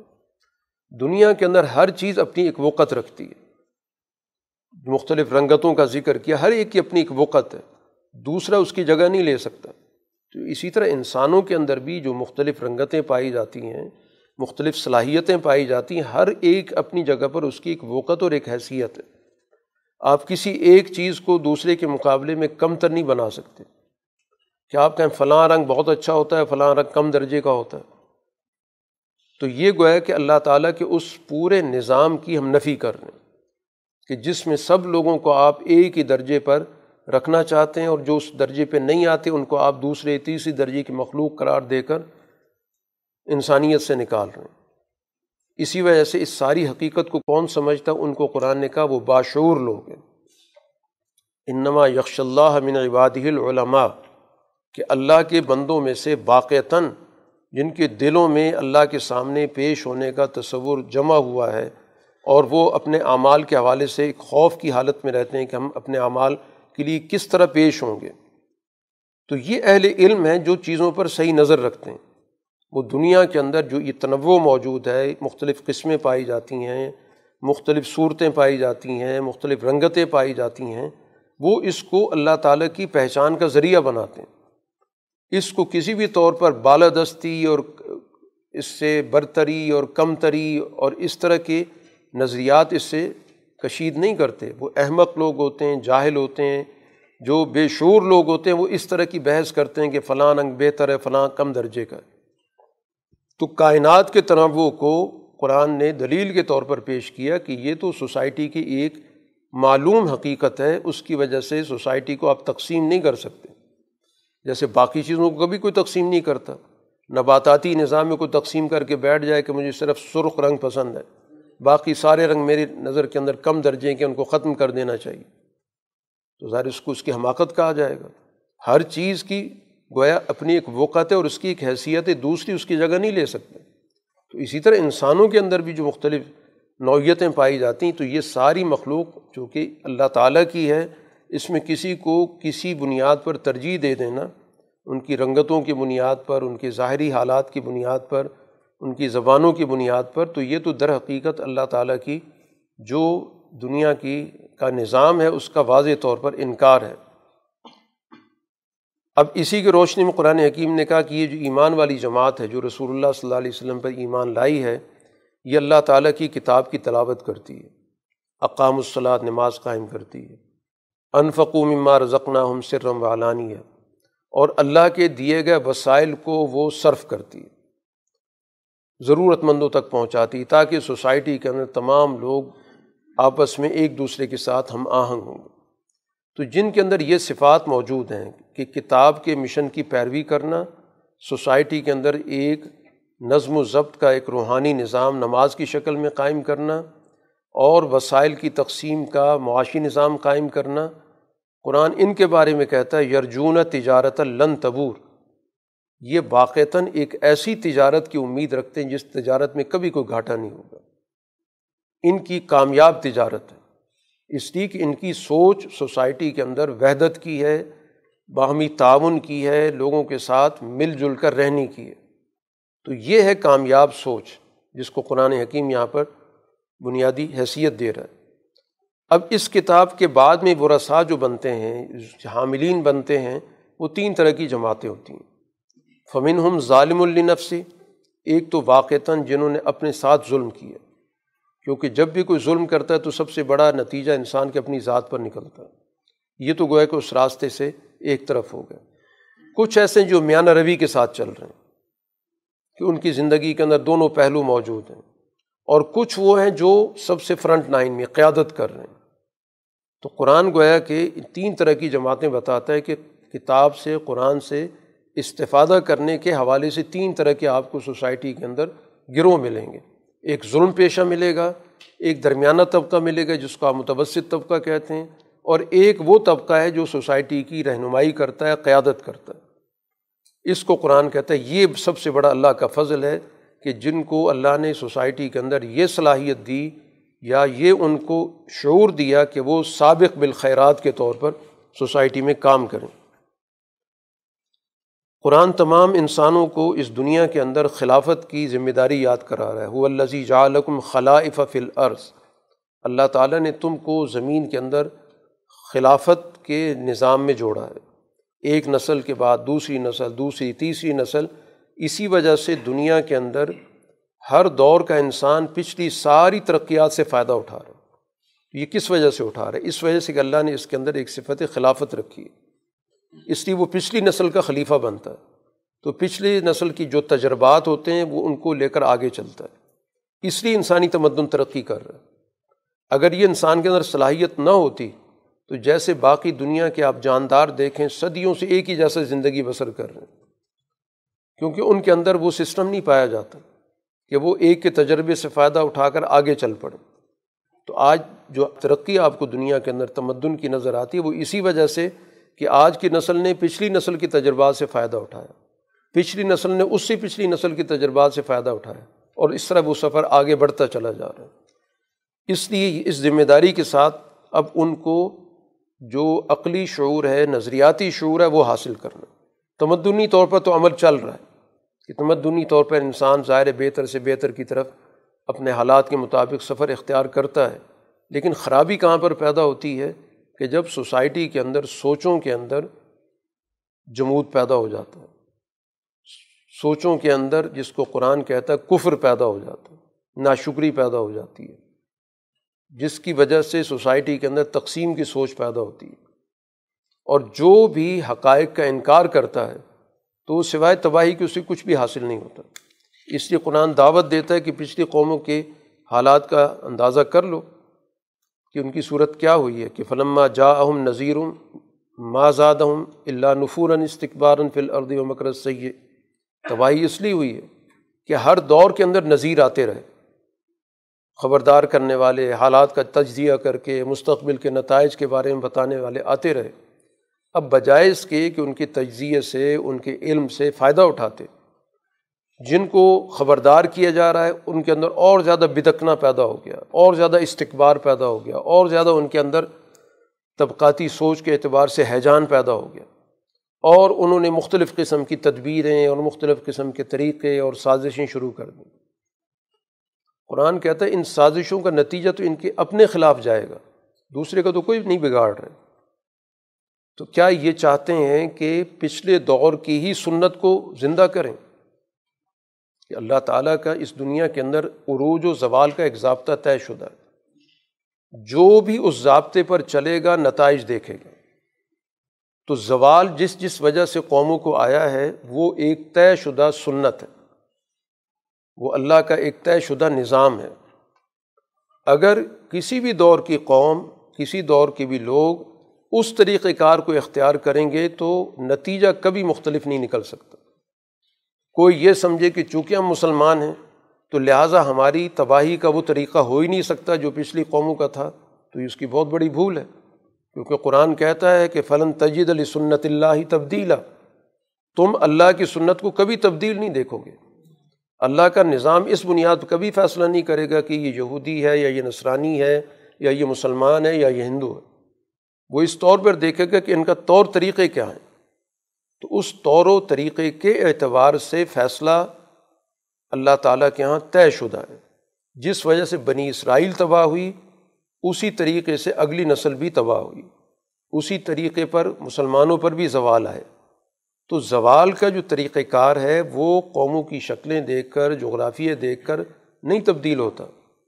اس لیے قرآن نے اس کو بڑی تاکید سے کہا وَلَن تَجِدَ لِسُنَّتِ اللَّهِ تَحْوِیلًا، کہ ذرا سے بھی اس کے اندر انحراف نہیں پاؤ گے، نہ مکمل کبھی اللہ کا کوئی نظام بدل سکتا ہے، نہ جزوی طور پہ بدل سکتا ہے۔ اس لیے قرآن کہتا ہے کہ زمین کے اندر چل پھر کر دیکھ کے انجام کا اندازہ کر لو۔ تو اگر انجام ہر قوم کا کسی علیحدہ ڈھنگ سے ہونا ہے، علیحدہ طریقے سے ہونا ہے، پھر تو تمہاری سوچ درست ہو سکتی ہے، لیکن کبھی بھی ایسا نہیں ہوا۔ تو اسی لیے تاریخ مستقل موضوع بنتا ہے کہ تاریخ سے انسان بہت چیزیں سیکھتا ہے۔ عروج قوموں کا ایک ہی ڈھنگ پر ہوتا ہے، زوال ایک ہی طریقے پر ہوتا ہے۔ باقی یہ کہ اللہ تعالیٰ فوری طور پر فیصلہ نہیں کرتا، اگر کرے گا تو پھر دنیا کے اندر کوئی جاندار نہیں رہ سکتا۔ اگر فوری فوری فیصلے شروع کر دیے جائیں تو پھر اللہ تعالیٰ کا عذاب ان اعمال کے وجہ سے اس طور پر آئے گا کہ ما ترک علی ظہرہا من دابہ،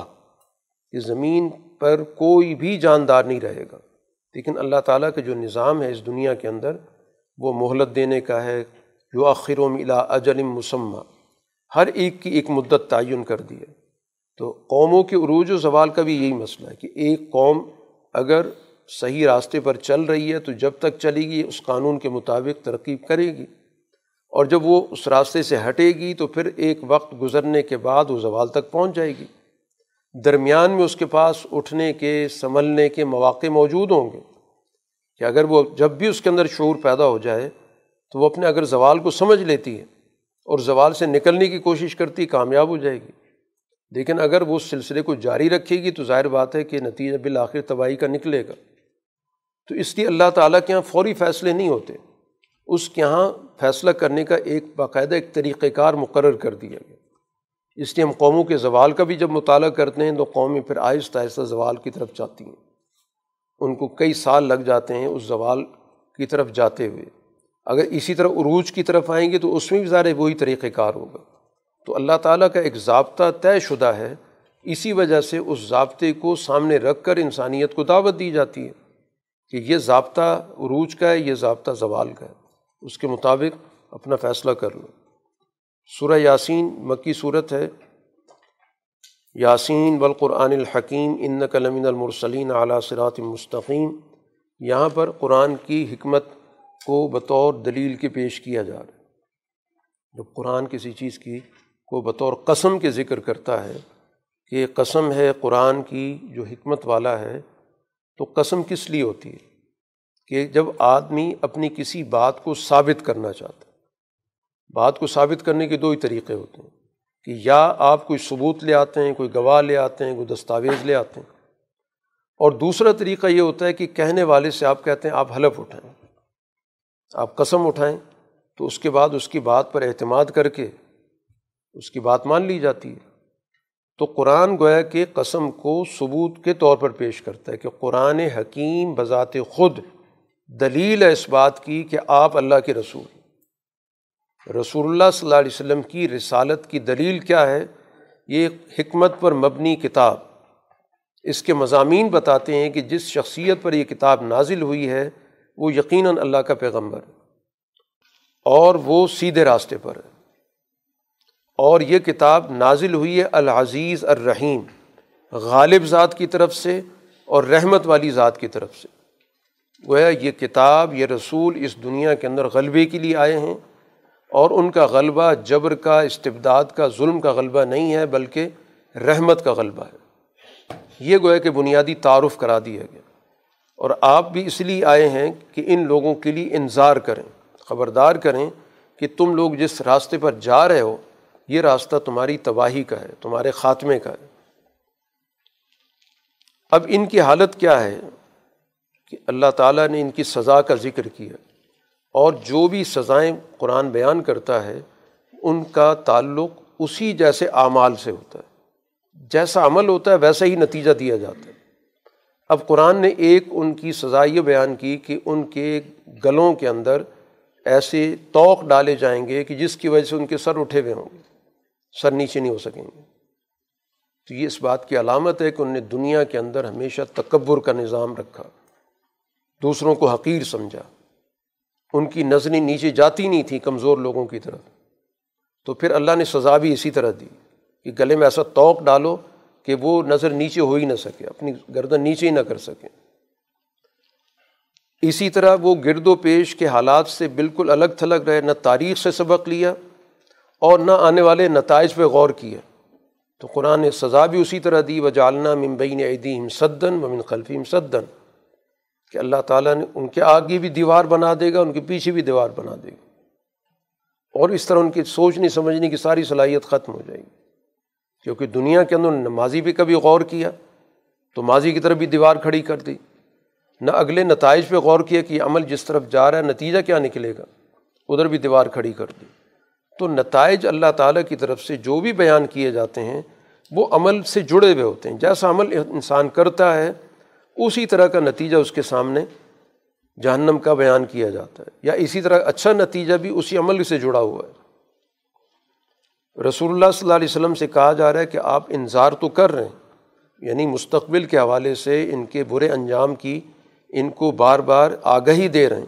لیکن اس سے فائدہ کون اٹھائے گا؟ صرف وہ فائدہ اٹھائیں گے من اتبع الذکر وخشی الرحمن بالغیب، کہ جو واقعتاً نصیحت کے پیچھے چلنا چاہتے ہیں، جو کچھ سیکھنا چاہتے ہیں، سمجھنا چاہتے ہیں، جن کے اندر واقعتاً احساس موجود ہے اور بن دیکھے ان کے سامنے موجود ہے کہ رحمان ذات ہمارے اعمال کا پورا پورا حساب و کتاب کرے گی۔ تو جن کی سوچ کسی صحیح سمت میں چل رہی ہوگی وہی ظاہر ہے آپ کی اس انذار سے فائدہ اٹھا سکیں گے، اور جنہوں نے اپنے کان بند کر لیے، ذہن بند کر لیے، ان کی آنکھوں پہ پردے پڑ گئے، تو پھر ظاہر ہے وہ تو اس انذار سے کوئی فائدہ نہیں اٹھا رہے۔ رسول اللہ صلی اللہ علیہ وسلم نے انذار یا خبردار تو سب کو کیا، لیکن فائدہ کس نے اٹھایا اور کس نے اس سے انحراف کیا ہمارے سامنے موجود ہے۔ ایسا نہیں کہ ابو جہل کو آپ نے انذار نہیں کیا یا ابو لہب کو نہیں کیا، سب کو کیا، بغیر کسی تفریق کی کیا، بار بار کیا، لیکن وجہ یہ ہے کہ ان کے اندر یہ سوچ ہی موجود نہیں کہ ہم نے اچھائی کی پیروی کرنی، ہم, ہم ان کو سچ کی تلاش ہی نہیں ہے، وہ اپنے علاوہ تو کسی کو درست سمجھتے ہی نہیں ہیں، وہ اپنی برتری کو کسی صورت میں ختم کرنا نہیں چاہتے۔ تو جب ذہن بند کر لیں گے، سوچیں بند کر لیں گے، تو ظاہر ہے کہ اس سے کیسے فائدہ اٹھا سکتے ہیں۔ قرآن نے یہاں ایک واقعے کے طور پر ذکر کیا، اب یہ واقعہ کب کا ہے، کس دور کا ہے، کس جگہ کا ہے، ظاہر بہت اس میں بحث ہوئی، لیکن چونکہ قرآن کا مقصد کسی جگہ کا واقعہ بتانا نہیں ہوتا، اگر کوئی خاص واقعہ بتانا ہو تو پھر نام بھی بتائے گا، جگہ بھی بتائے گا، یہ تو ایک مثال سمجھانے کے لیے کہ اس طرح کا ایک واقعہ ہوا ہے، اصل چیز ہے کہ اس واقعے سے تم اپنے حالات کے مطابق جو عبرت حاصل کرنی ہے وہ کرو۔ ایک بستی تھی جس میں اللہ تعالیٰ نے پیغمبر بھیجے، تو ایک وقت میں دنیا میں ایسا ہوتا رہا کہ ایک وقت میں کئی کئی پیغمبر بھی آتے رہے،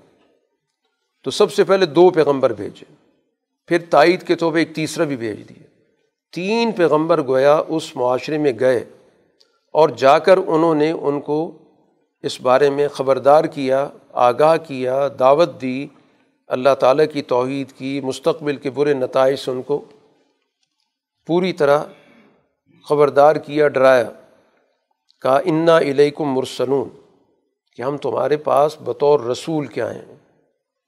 تو جب کوئی شخص یہ کہے میں بطور رسول کے آیا ہوں تو پھر اس سے یہ پوچھا جاتا ہے کہ پیغام کیا ہے، ایک عقل کی بات ہے، جواب میں یہ کہتے ہیں کہ تم ہمارے جیسے انسان ہو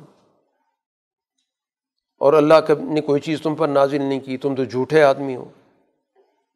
وجہ یہ ہے کہ وہ کوئی بات سننا نہیں چاہتے، صرف اس پیغام سے ہی وہ خوف زدہ ہیں، ایک تو پیغام سنیں اور اس کے بعد کوئی اس پہ تبصرہ کریں۔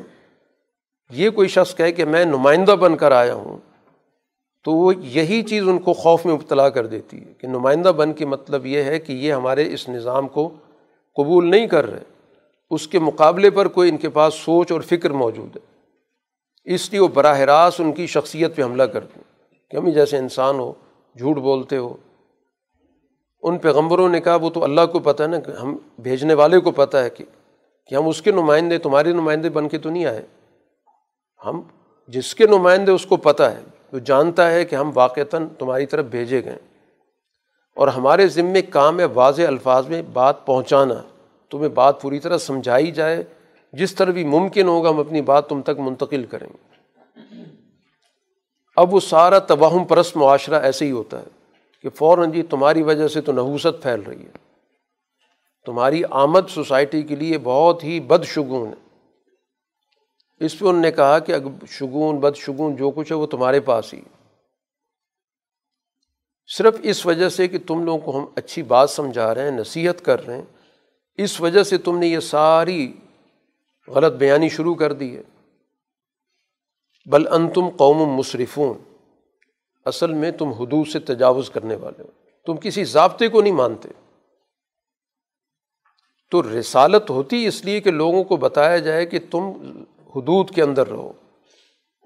یہ حدود سے تجاوز کرنے والے ہیں، اپنے وسائل کے علاوہ دوسرے وسائل پر بھی قبضہ، اپنے اختیارات کے علاوہ دوسرے اختیارات پہ بھی قبضہ، لوگوں کی زندگیوں کے فیصلے شروع کر دینا، اسی کو مسرف کہا جاتا ہے کہ سوسائٹی کے تمام قوانین کو توڑنا، کسی قانون کو نہ ماننا، صرف ہماری منمانی چلے گی، ہماری طاقت چلے گی، ہمارے اختیارات چلیں گے۔ یہ مکالمہ ہو رہا ہے ان کے درمیان، تو اسی دوران قرآن ذکر کرتا ہے کہ اس شہر کے ایک کونے سے ایک نوجوان دوڑتا دوڑتا آیا اور کہا لوگوں سے کہ یا قوم اتبعوا المرسلین، ان رسولوں کی بات مانو۔ اور اس نے ماننے کے لیے دو بنیادی یہاں پر معیار ذکر کیے کہ کن کی بات مانی جاتی ہے، جن کی میں دعوت دے رہا ہوں کہ ان کی بات مانو، اس لیے کہ ان کے اندر دو صفات پائی جاتی ہیں۔ اتباع اس کی کی جاتی جس کے دل کے اندر کسی درجے میں کوئی لالچ موجود نہ ہو، کوئی معاوضہ نہیں لینا چاہتا، نہ تم سے کسی طرح کا کوئی اقتدار چاہتا ہے، نہ تم سے بڑا بننا چاہتا ہے، نہ تم سے مال چاہتا ہے، نہ تمہاری تعریف چاہتا ہے۔ تو سب سے پہلے تو اس کی اتباع کی جاتی ہے، اتبعوا من لا یسألکم اجرا، ان کی اتباع کرو جو تم سے کسی قسم کا کوئی معاوضہ نہیں چاہتے۔ اور دوسری صفت ان کی یہ کہ وہ ہدایت یافتہ بھی ہیں، یہ گویا کہ کسی بھی کی پیروی کرنے کے لیے یہ معیار ہمارے سامنے آ گیا کہ جو بھی کوئی بات کر رہا ہے تو سب سے پہلے تو یہ دیکھیے اس کے اندر کوئی لالچ ہے، اس کے کوئی مفادات ہیں، اس کا کوئی ایجنڈا ہے جس کے تحت یہ کوئی گروہ بنانا چاہتا ہے، ان کو استعمال کرنا چاہتا ہے، ان سے فائدہ حاصل کرنا چاہتا ہے۔ اور دوسری چیز یہ دیکھو کہ کیا اس کے اندر شعور موجود ہے، باشعور ہے، ہدایت یافتہ ہے، علم اس کے پاس موجود ہے، حالات و واقعات کو صحیح طور پر سمجھتا ہے، جانتا ہے، تاریخ پر اس کی نظر ہے۔ یہ دو بنیادی چیزیں اس شخص نے بتائیں کہ ان رسولوں کی بات مانو، کیونکہ ان کے اندر یہ دو صفات پائی جاتی ہیں، اس لیے ان کی بات مانو۔ اور پھر اس کے بعد اس نے جو گفتگو کی اپنی ذات کو مخاطب کر کے کی۔ یہ بھی دعوت کا ایک طریقہ ہوتا ہے کہ آپ کسی کو مخاطب کرنے کی بجائے اسی گفتگو کو اپنے حوالے سے کریں کہ مالی اللہ عبد الذی فطرنی، کیا وجہ ہے کہ میں اس ذات کی عبادت نہ کروں جس نے مجھے پیدا کی ہے، اور تم سب بھی اس کی طرف لوٹ کے جاؤ گے۔ اور اگر میں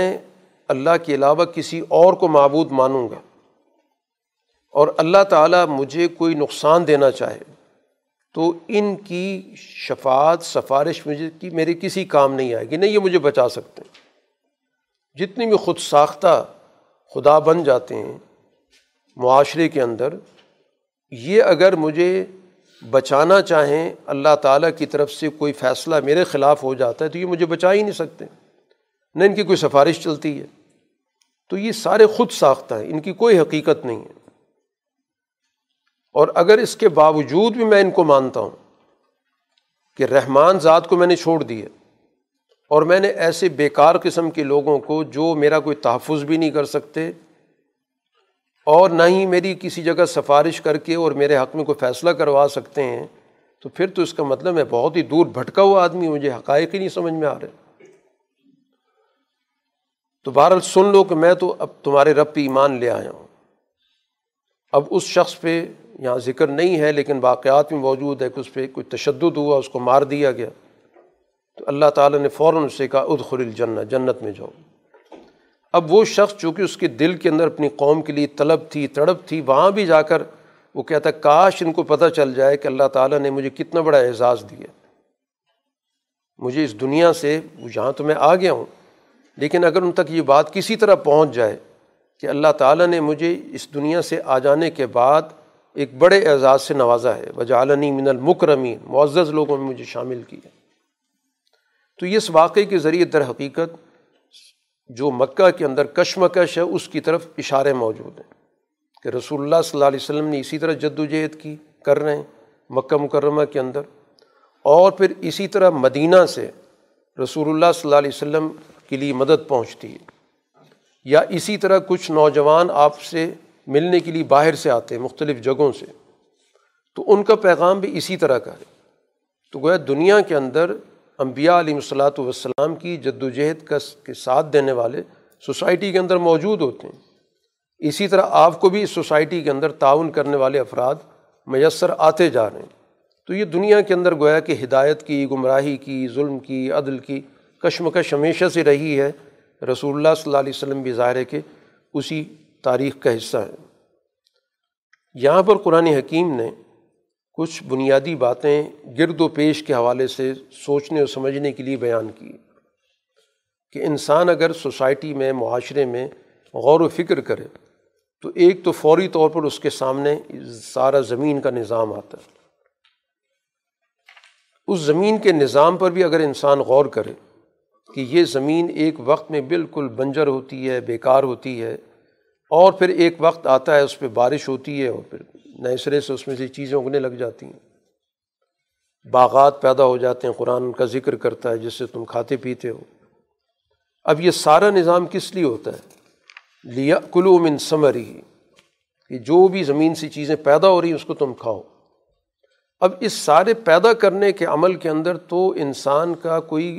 بنیادی کردار نہیں ہے، اس نے تو زیادہ سے زیادہ بیج ڈالا ہوگا بس۔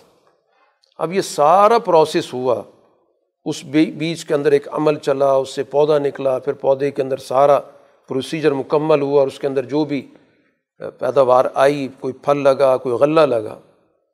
تو اب قرآن یہی بتانا چاہتا ہے کہ جس طرح یہ سارا نظام، اس پہ کسی کا کوئی عمل دخل نہیں ہے، کہ جو دنیا کے اندر لوگوں پر مسلط ہو جاتے ہیں، خدا بن جاتے ہیں، ان کی قسمتوں کے فیصلے کرنے لگ جاتے ہیں۔ جو انسان کی سب سے بنیادی ضرورت ہے اس میں تو کوئی اس کے ساتھ شریک نہیں ہے، یہ سارا کا سارا نظام تو اللہ کا پیدا کرتا ہے۔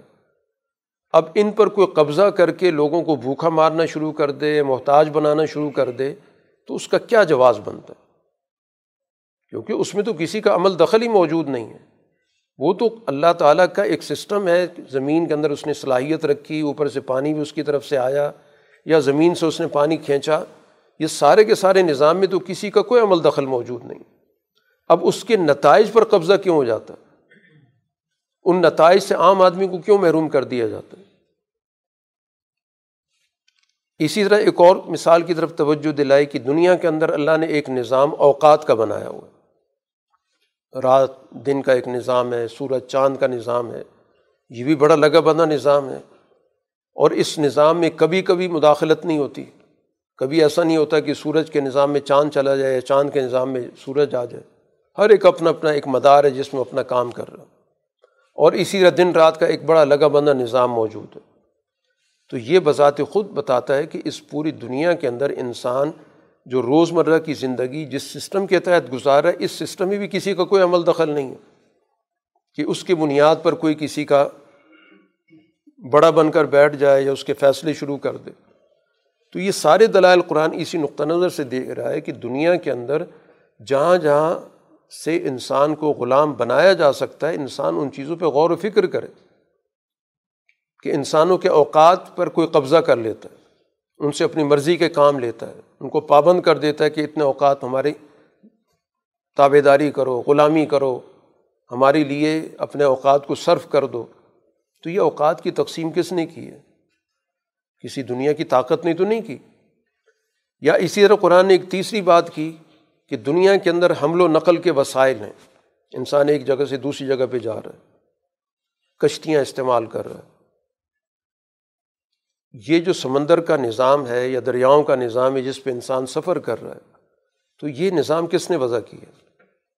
کہ اس پانی کو استعمال کرتا ہے، اس پہ پانی پر ایک چیز چلتی ہے، اس میں کس کا عمل دخل موجود ہے؟ تو ظاہر اس میں بھی ہمیں کسی ایسی قوت کا عمل دخل تو نظر نہیں آتا کہ جس کی وجہ سے کوئی کسی کے وسائل پہ قبضہ کر کے بیٹھ جائے، بلکہ قرآن کہتا ہے وَخَلَقْنَا لَهُم مِّن مِّثْلِهِ مَا يَرْكَبُونَ، اس طرح اور جتنی بھی دنیا کے اندر سواری کی جتنی بھی چیزیں پیدا ہوتی چلی جائیں گی، اور اگر اللہ چاہے تو ان کو غرق بھی کر سکتا ہے، کسی بھی وقت طوفان آ جائے تو کوئی بچانے والا نہیں ہوگا، کوئی ان کی فریاد سننے والا نہیں ہوگا۔ تو اب یہ سارا نظام ہے، اس نظام کے اندر کسی کی تو شراکت بنتی ہی نہیں ہے، چاہے آپ زمین کے نظام کو لے لیں، اوقات کے نظام کو لے لیں، اپنے نقل و حمل کے نظام کو لے لیں۔ تو پھر کس وجہ سے سوسائٹی کے اندر کچھ افراد دوسرے لوگوں کو اپنے تابع بناتے ہیں، اللہ کے ساتھ شرک کی طرف لے کے چلے جاتے ہیں، کچھ خود ساختہ چیزیں بنا لیتے ہیں؟ تو اسی سے گویا کہ انسانیت کی سب سے بڑی تذلیل ہوتی ہے۔ تو کل انسانیت کو مخاطب کر کے بتایا جا رہا ہے کہ جو تمہاری روزمرہ کی زندگی ہے، اس زندگی کے اندر سوائے اللہ تعالیٰ کے نظام کے کسی اور کے نظام کا تو عمل دخل موجود ہی نہیں ہے۔ اس لیے قرآن کہتا ہے وَإِذَا قِيلَ لَهُمُ اتَّقُوا مَا بَيْنَ أَيْدِيكُمْ وَمَا خَلْفَكُمْ لَعَلَّكُمْ تُرْحَمُونَ، اس لیے پھر اللہ تعالیٰ کی طرف سے یہ کہا جاتا ہے کہ تقوی اختیار کرو، اپنے موجود کے حوالے سے بھی اور اپنے پچھلے لوگوں کے حوالے سے بھی تمہارے اندر صحیح متوازن تصور ہونا چاہیے کہ ہم نے حالات کو کیسے دیکھنا ہے، کیسے پرکھنا ہے، کیسے اللہ تعالیٰ کی ہماری جواب دہی ہوگی کہ کون سا کام کرنے کا، کون سا کام نہیں کرنے کا، بجائے اس کے کہ ان خود ساختہ طاقتوں کے ماتحت ہو کر ان کی منشا کو، ان کی رضامندی کو، ان کی ناراضگی کو ملحوظ رکھ کر اس دنیا کے اندر ان کی غلامی اختیار کرو۔ تمہیں تو براہ راست اللہ تعالیٰ کی جو عبودیت ہے، بندگی ہے، اس سسٹم سے جڑنا چاہیے۔ ان کی حالت یہ کہ انفقوا مما رزقکم اللہ، جب ان سے کہا جاتا ہے کہ اللہ کا رزق ہے جو تمہیں دیا گیا، اس میں سے خرچ کرو۔ اللہ کا رزق اس لیے کہ ابھی زمین کی بات ہو گئی تو انہوں نے تو کچھ بھی نہیں کیا، اللہ نے نکالا۔ دن رات کا نظام چلا ہے تو اس کے نتیجے میں ظاہر ہے کہ یہ چیزیں پکی ہیں، سورج کے نظام کا اس میں دخل ہے، چاند کے نظام کا اس میں دخل ہے۔ پھر اسی طرح ایک جگہ سے دوسری جگہ وسائل آئے گئے ہیں، تو یہ رزق تو اللہ نے دیا، اب اس میں سے خرچ کرو۔ تو جو اہل کفر ہیں، جن کے دلوں کے اندر سرمایہ کی محبت بیٹھی ہوئی ہے، جواب ان کا قرآن ذکر کرتا ہے کہ انطعموا من لو یشاء اللہ اطعمہ، ان لوگوں کو ہم کھلائیں جن کو اللہ خود کھلا سکتا تھا۔ یہ ہے ان کی ڈھٹائی کہ جب تمہارے پاس یہ چیز آ گئی ہے تو اب تم اگر اس میں سے خرچ کر دو، ان کو بھی ضروریات زندگی مہیا کر دو، جس کو بنانے کے اندر یہ سارا سسٹم جتنا بھی ذکر ہوا اس میں تمہارا کوئی عمل دخل موجود نہیں ہے، نہ موسموں کے نظام میں کوئی تمہارا عمل دخل موجود ہے، نہ زمین کے نظام میں کوئی عمل دخل موجود ہے، نہ اشیاء کو ایک جگہ سے دوسری جگہ منتقل کرنے میں تمہارا کوئی عمل دخل ہے، لیکن اس کے باوجود اتنا بخل ان کے اندر موجود ہے۔ وہ کہتے ہیں اگر اللہ چاہتا تو ان کو خود کھلا دیتا۔ تو دنیا کا جو اللہ نے نظام بنایا وہ تو انسانوں کو ایک دوسرے کے ساتھ جوڑ کے بنایا، جو افراد مل کے رہتے ہیں، کیوں رہتے ہیں؟ کہ انسانوں کے درمیان ایک قانون ہے جس کو قانون احتیاج کہا جاتا ہے، کہ ہم سب گویا ایک دوسرے کی ضرورت سے جڑے ہوئے، تبھی سوسائٹی میں توازن رہتا ہے۔ اور جب کوئی ایک فریق سمجھے کہ دوسرے میرے محتاج ہیں، میں کسی کا محتاج نہیں ہوں، تو یہ وہ چیز ہے جس سے فرعونیت پیدا ہوتی ہے، جس سے سرمایہ پرستی پیدا ہوتی ہے۔ تو قرآن نے کہا ان انتم الا فی ضلال مبین، تم بالکل کھلی گمراہی کے اندر ہو۔ یعنی اتنے حقائق سمجھانے کے باوجود کہ زمین کے نظام پہ غور کرو، دن رات کے نظام پہ غور کرو، نقل و حمل کے نظام پہ غور کرو، پھر تم سے کہا گیا تھا کہ انفقو، خرچ کرو، اور تم جواب میں یہ بات کہہ رہے ہو۔ تو اس سے پتہ چلتا ہے کہ تمہاری عقلیں ختم ہو چکی ہیں، تم گویا مفادات میں اتنے اندھے ہو چکے ہو کہ بالکل بھٹک چکے ہو، تمہیں کوئی چیز سجھائی نہیں دے رہی۔ اب لازمی طور پر جب ان کو بار بار کہا جاتا ہے کہ تمہارا برا وقت آنے والا ہے، تو کہتے ہیں اچھے سچے ہو تو وعدہ بتاؤ۔ پھر قرآن نے کہا پھر ایک چیخ آئے گی، لگتا ہے کہ تم ایک چیخ کے انتظار میں ہو کہ چنگھاڑ آئے اور تم سب کی جانیں لے لیں، پھر اس موقع پہ تو تمہارے پاس واپسی کا کوئی راستہ نہیں ہوگا، اس وقت تمہیں وصیت کرنے کا بھی موقع نہیں ملے گا۔ اور اس کے بعد قرآن نے پھر آخرت کے حوالے سے ذکر کیا کہ جب سور پھونکا جائے گا تو سب وہاں سے نکلیں گے اور سب اللہ کے ہاں حاضر ہوں گے، فَالْيَوْمَ لَا تُظْلَمُ نَفْسٌ شَيْئًا، پھر اللہ کے ہاں تو کسی پہ ظلم نہیں ہوگا، لیکن جو عمل کیا ہوگا اس کا تو پورا نظام ہوگا، وَلَا تُجْزَوْنَ إِلَّا مَا كُنْتُمْ تَعْمَلُونَ، وہاں نظام جزا ہوگا، جو کچھ تم نے کیا ہے اس کے نتائج تو تمہیں دیکھنے پڑیں گے، اہل جنت اس کے مطابق دیکھیں گے۔ تو اس موقع پر مجرموں سے کہا جائے گا کہ تم علیحدہ ہو جاؤ، الگ تھلگ ان کو کھڑا کر دیا جائے گا،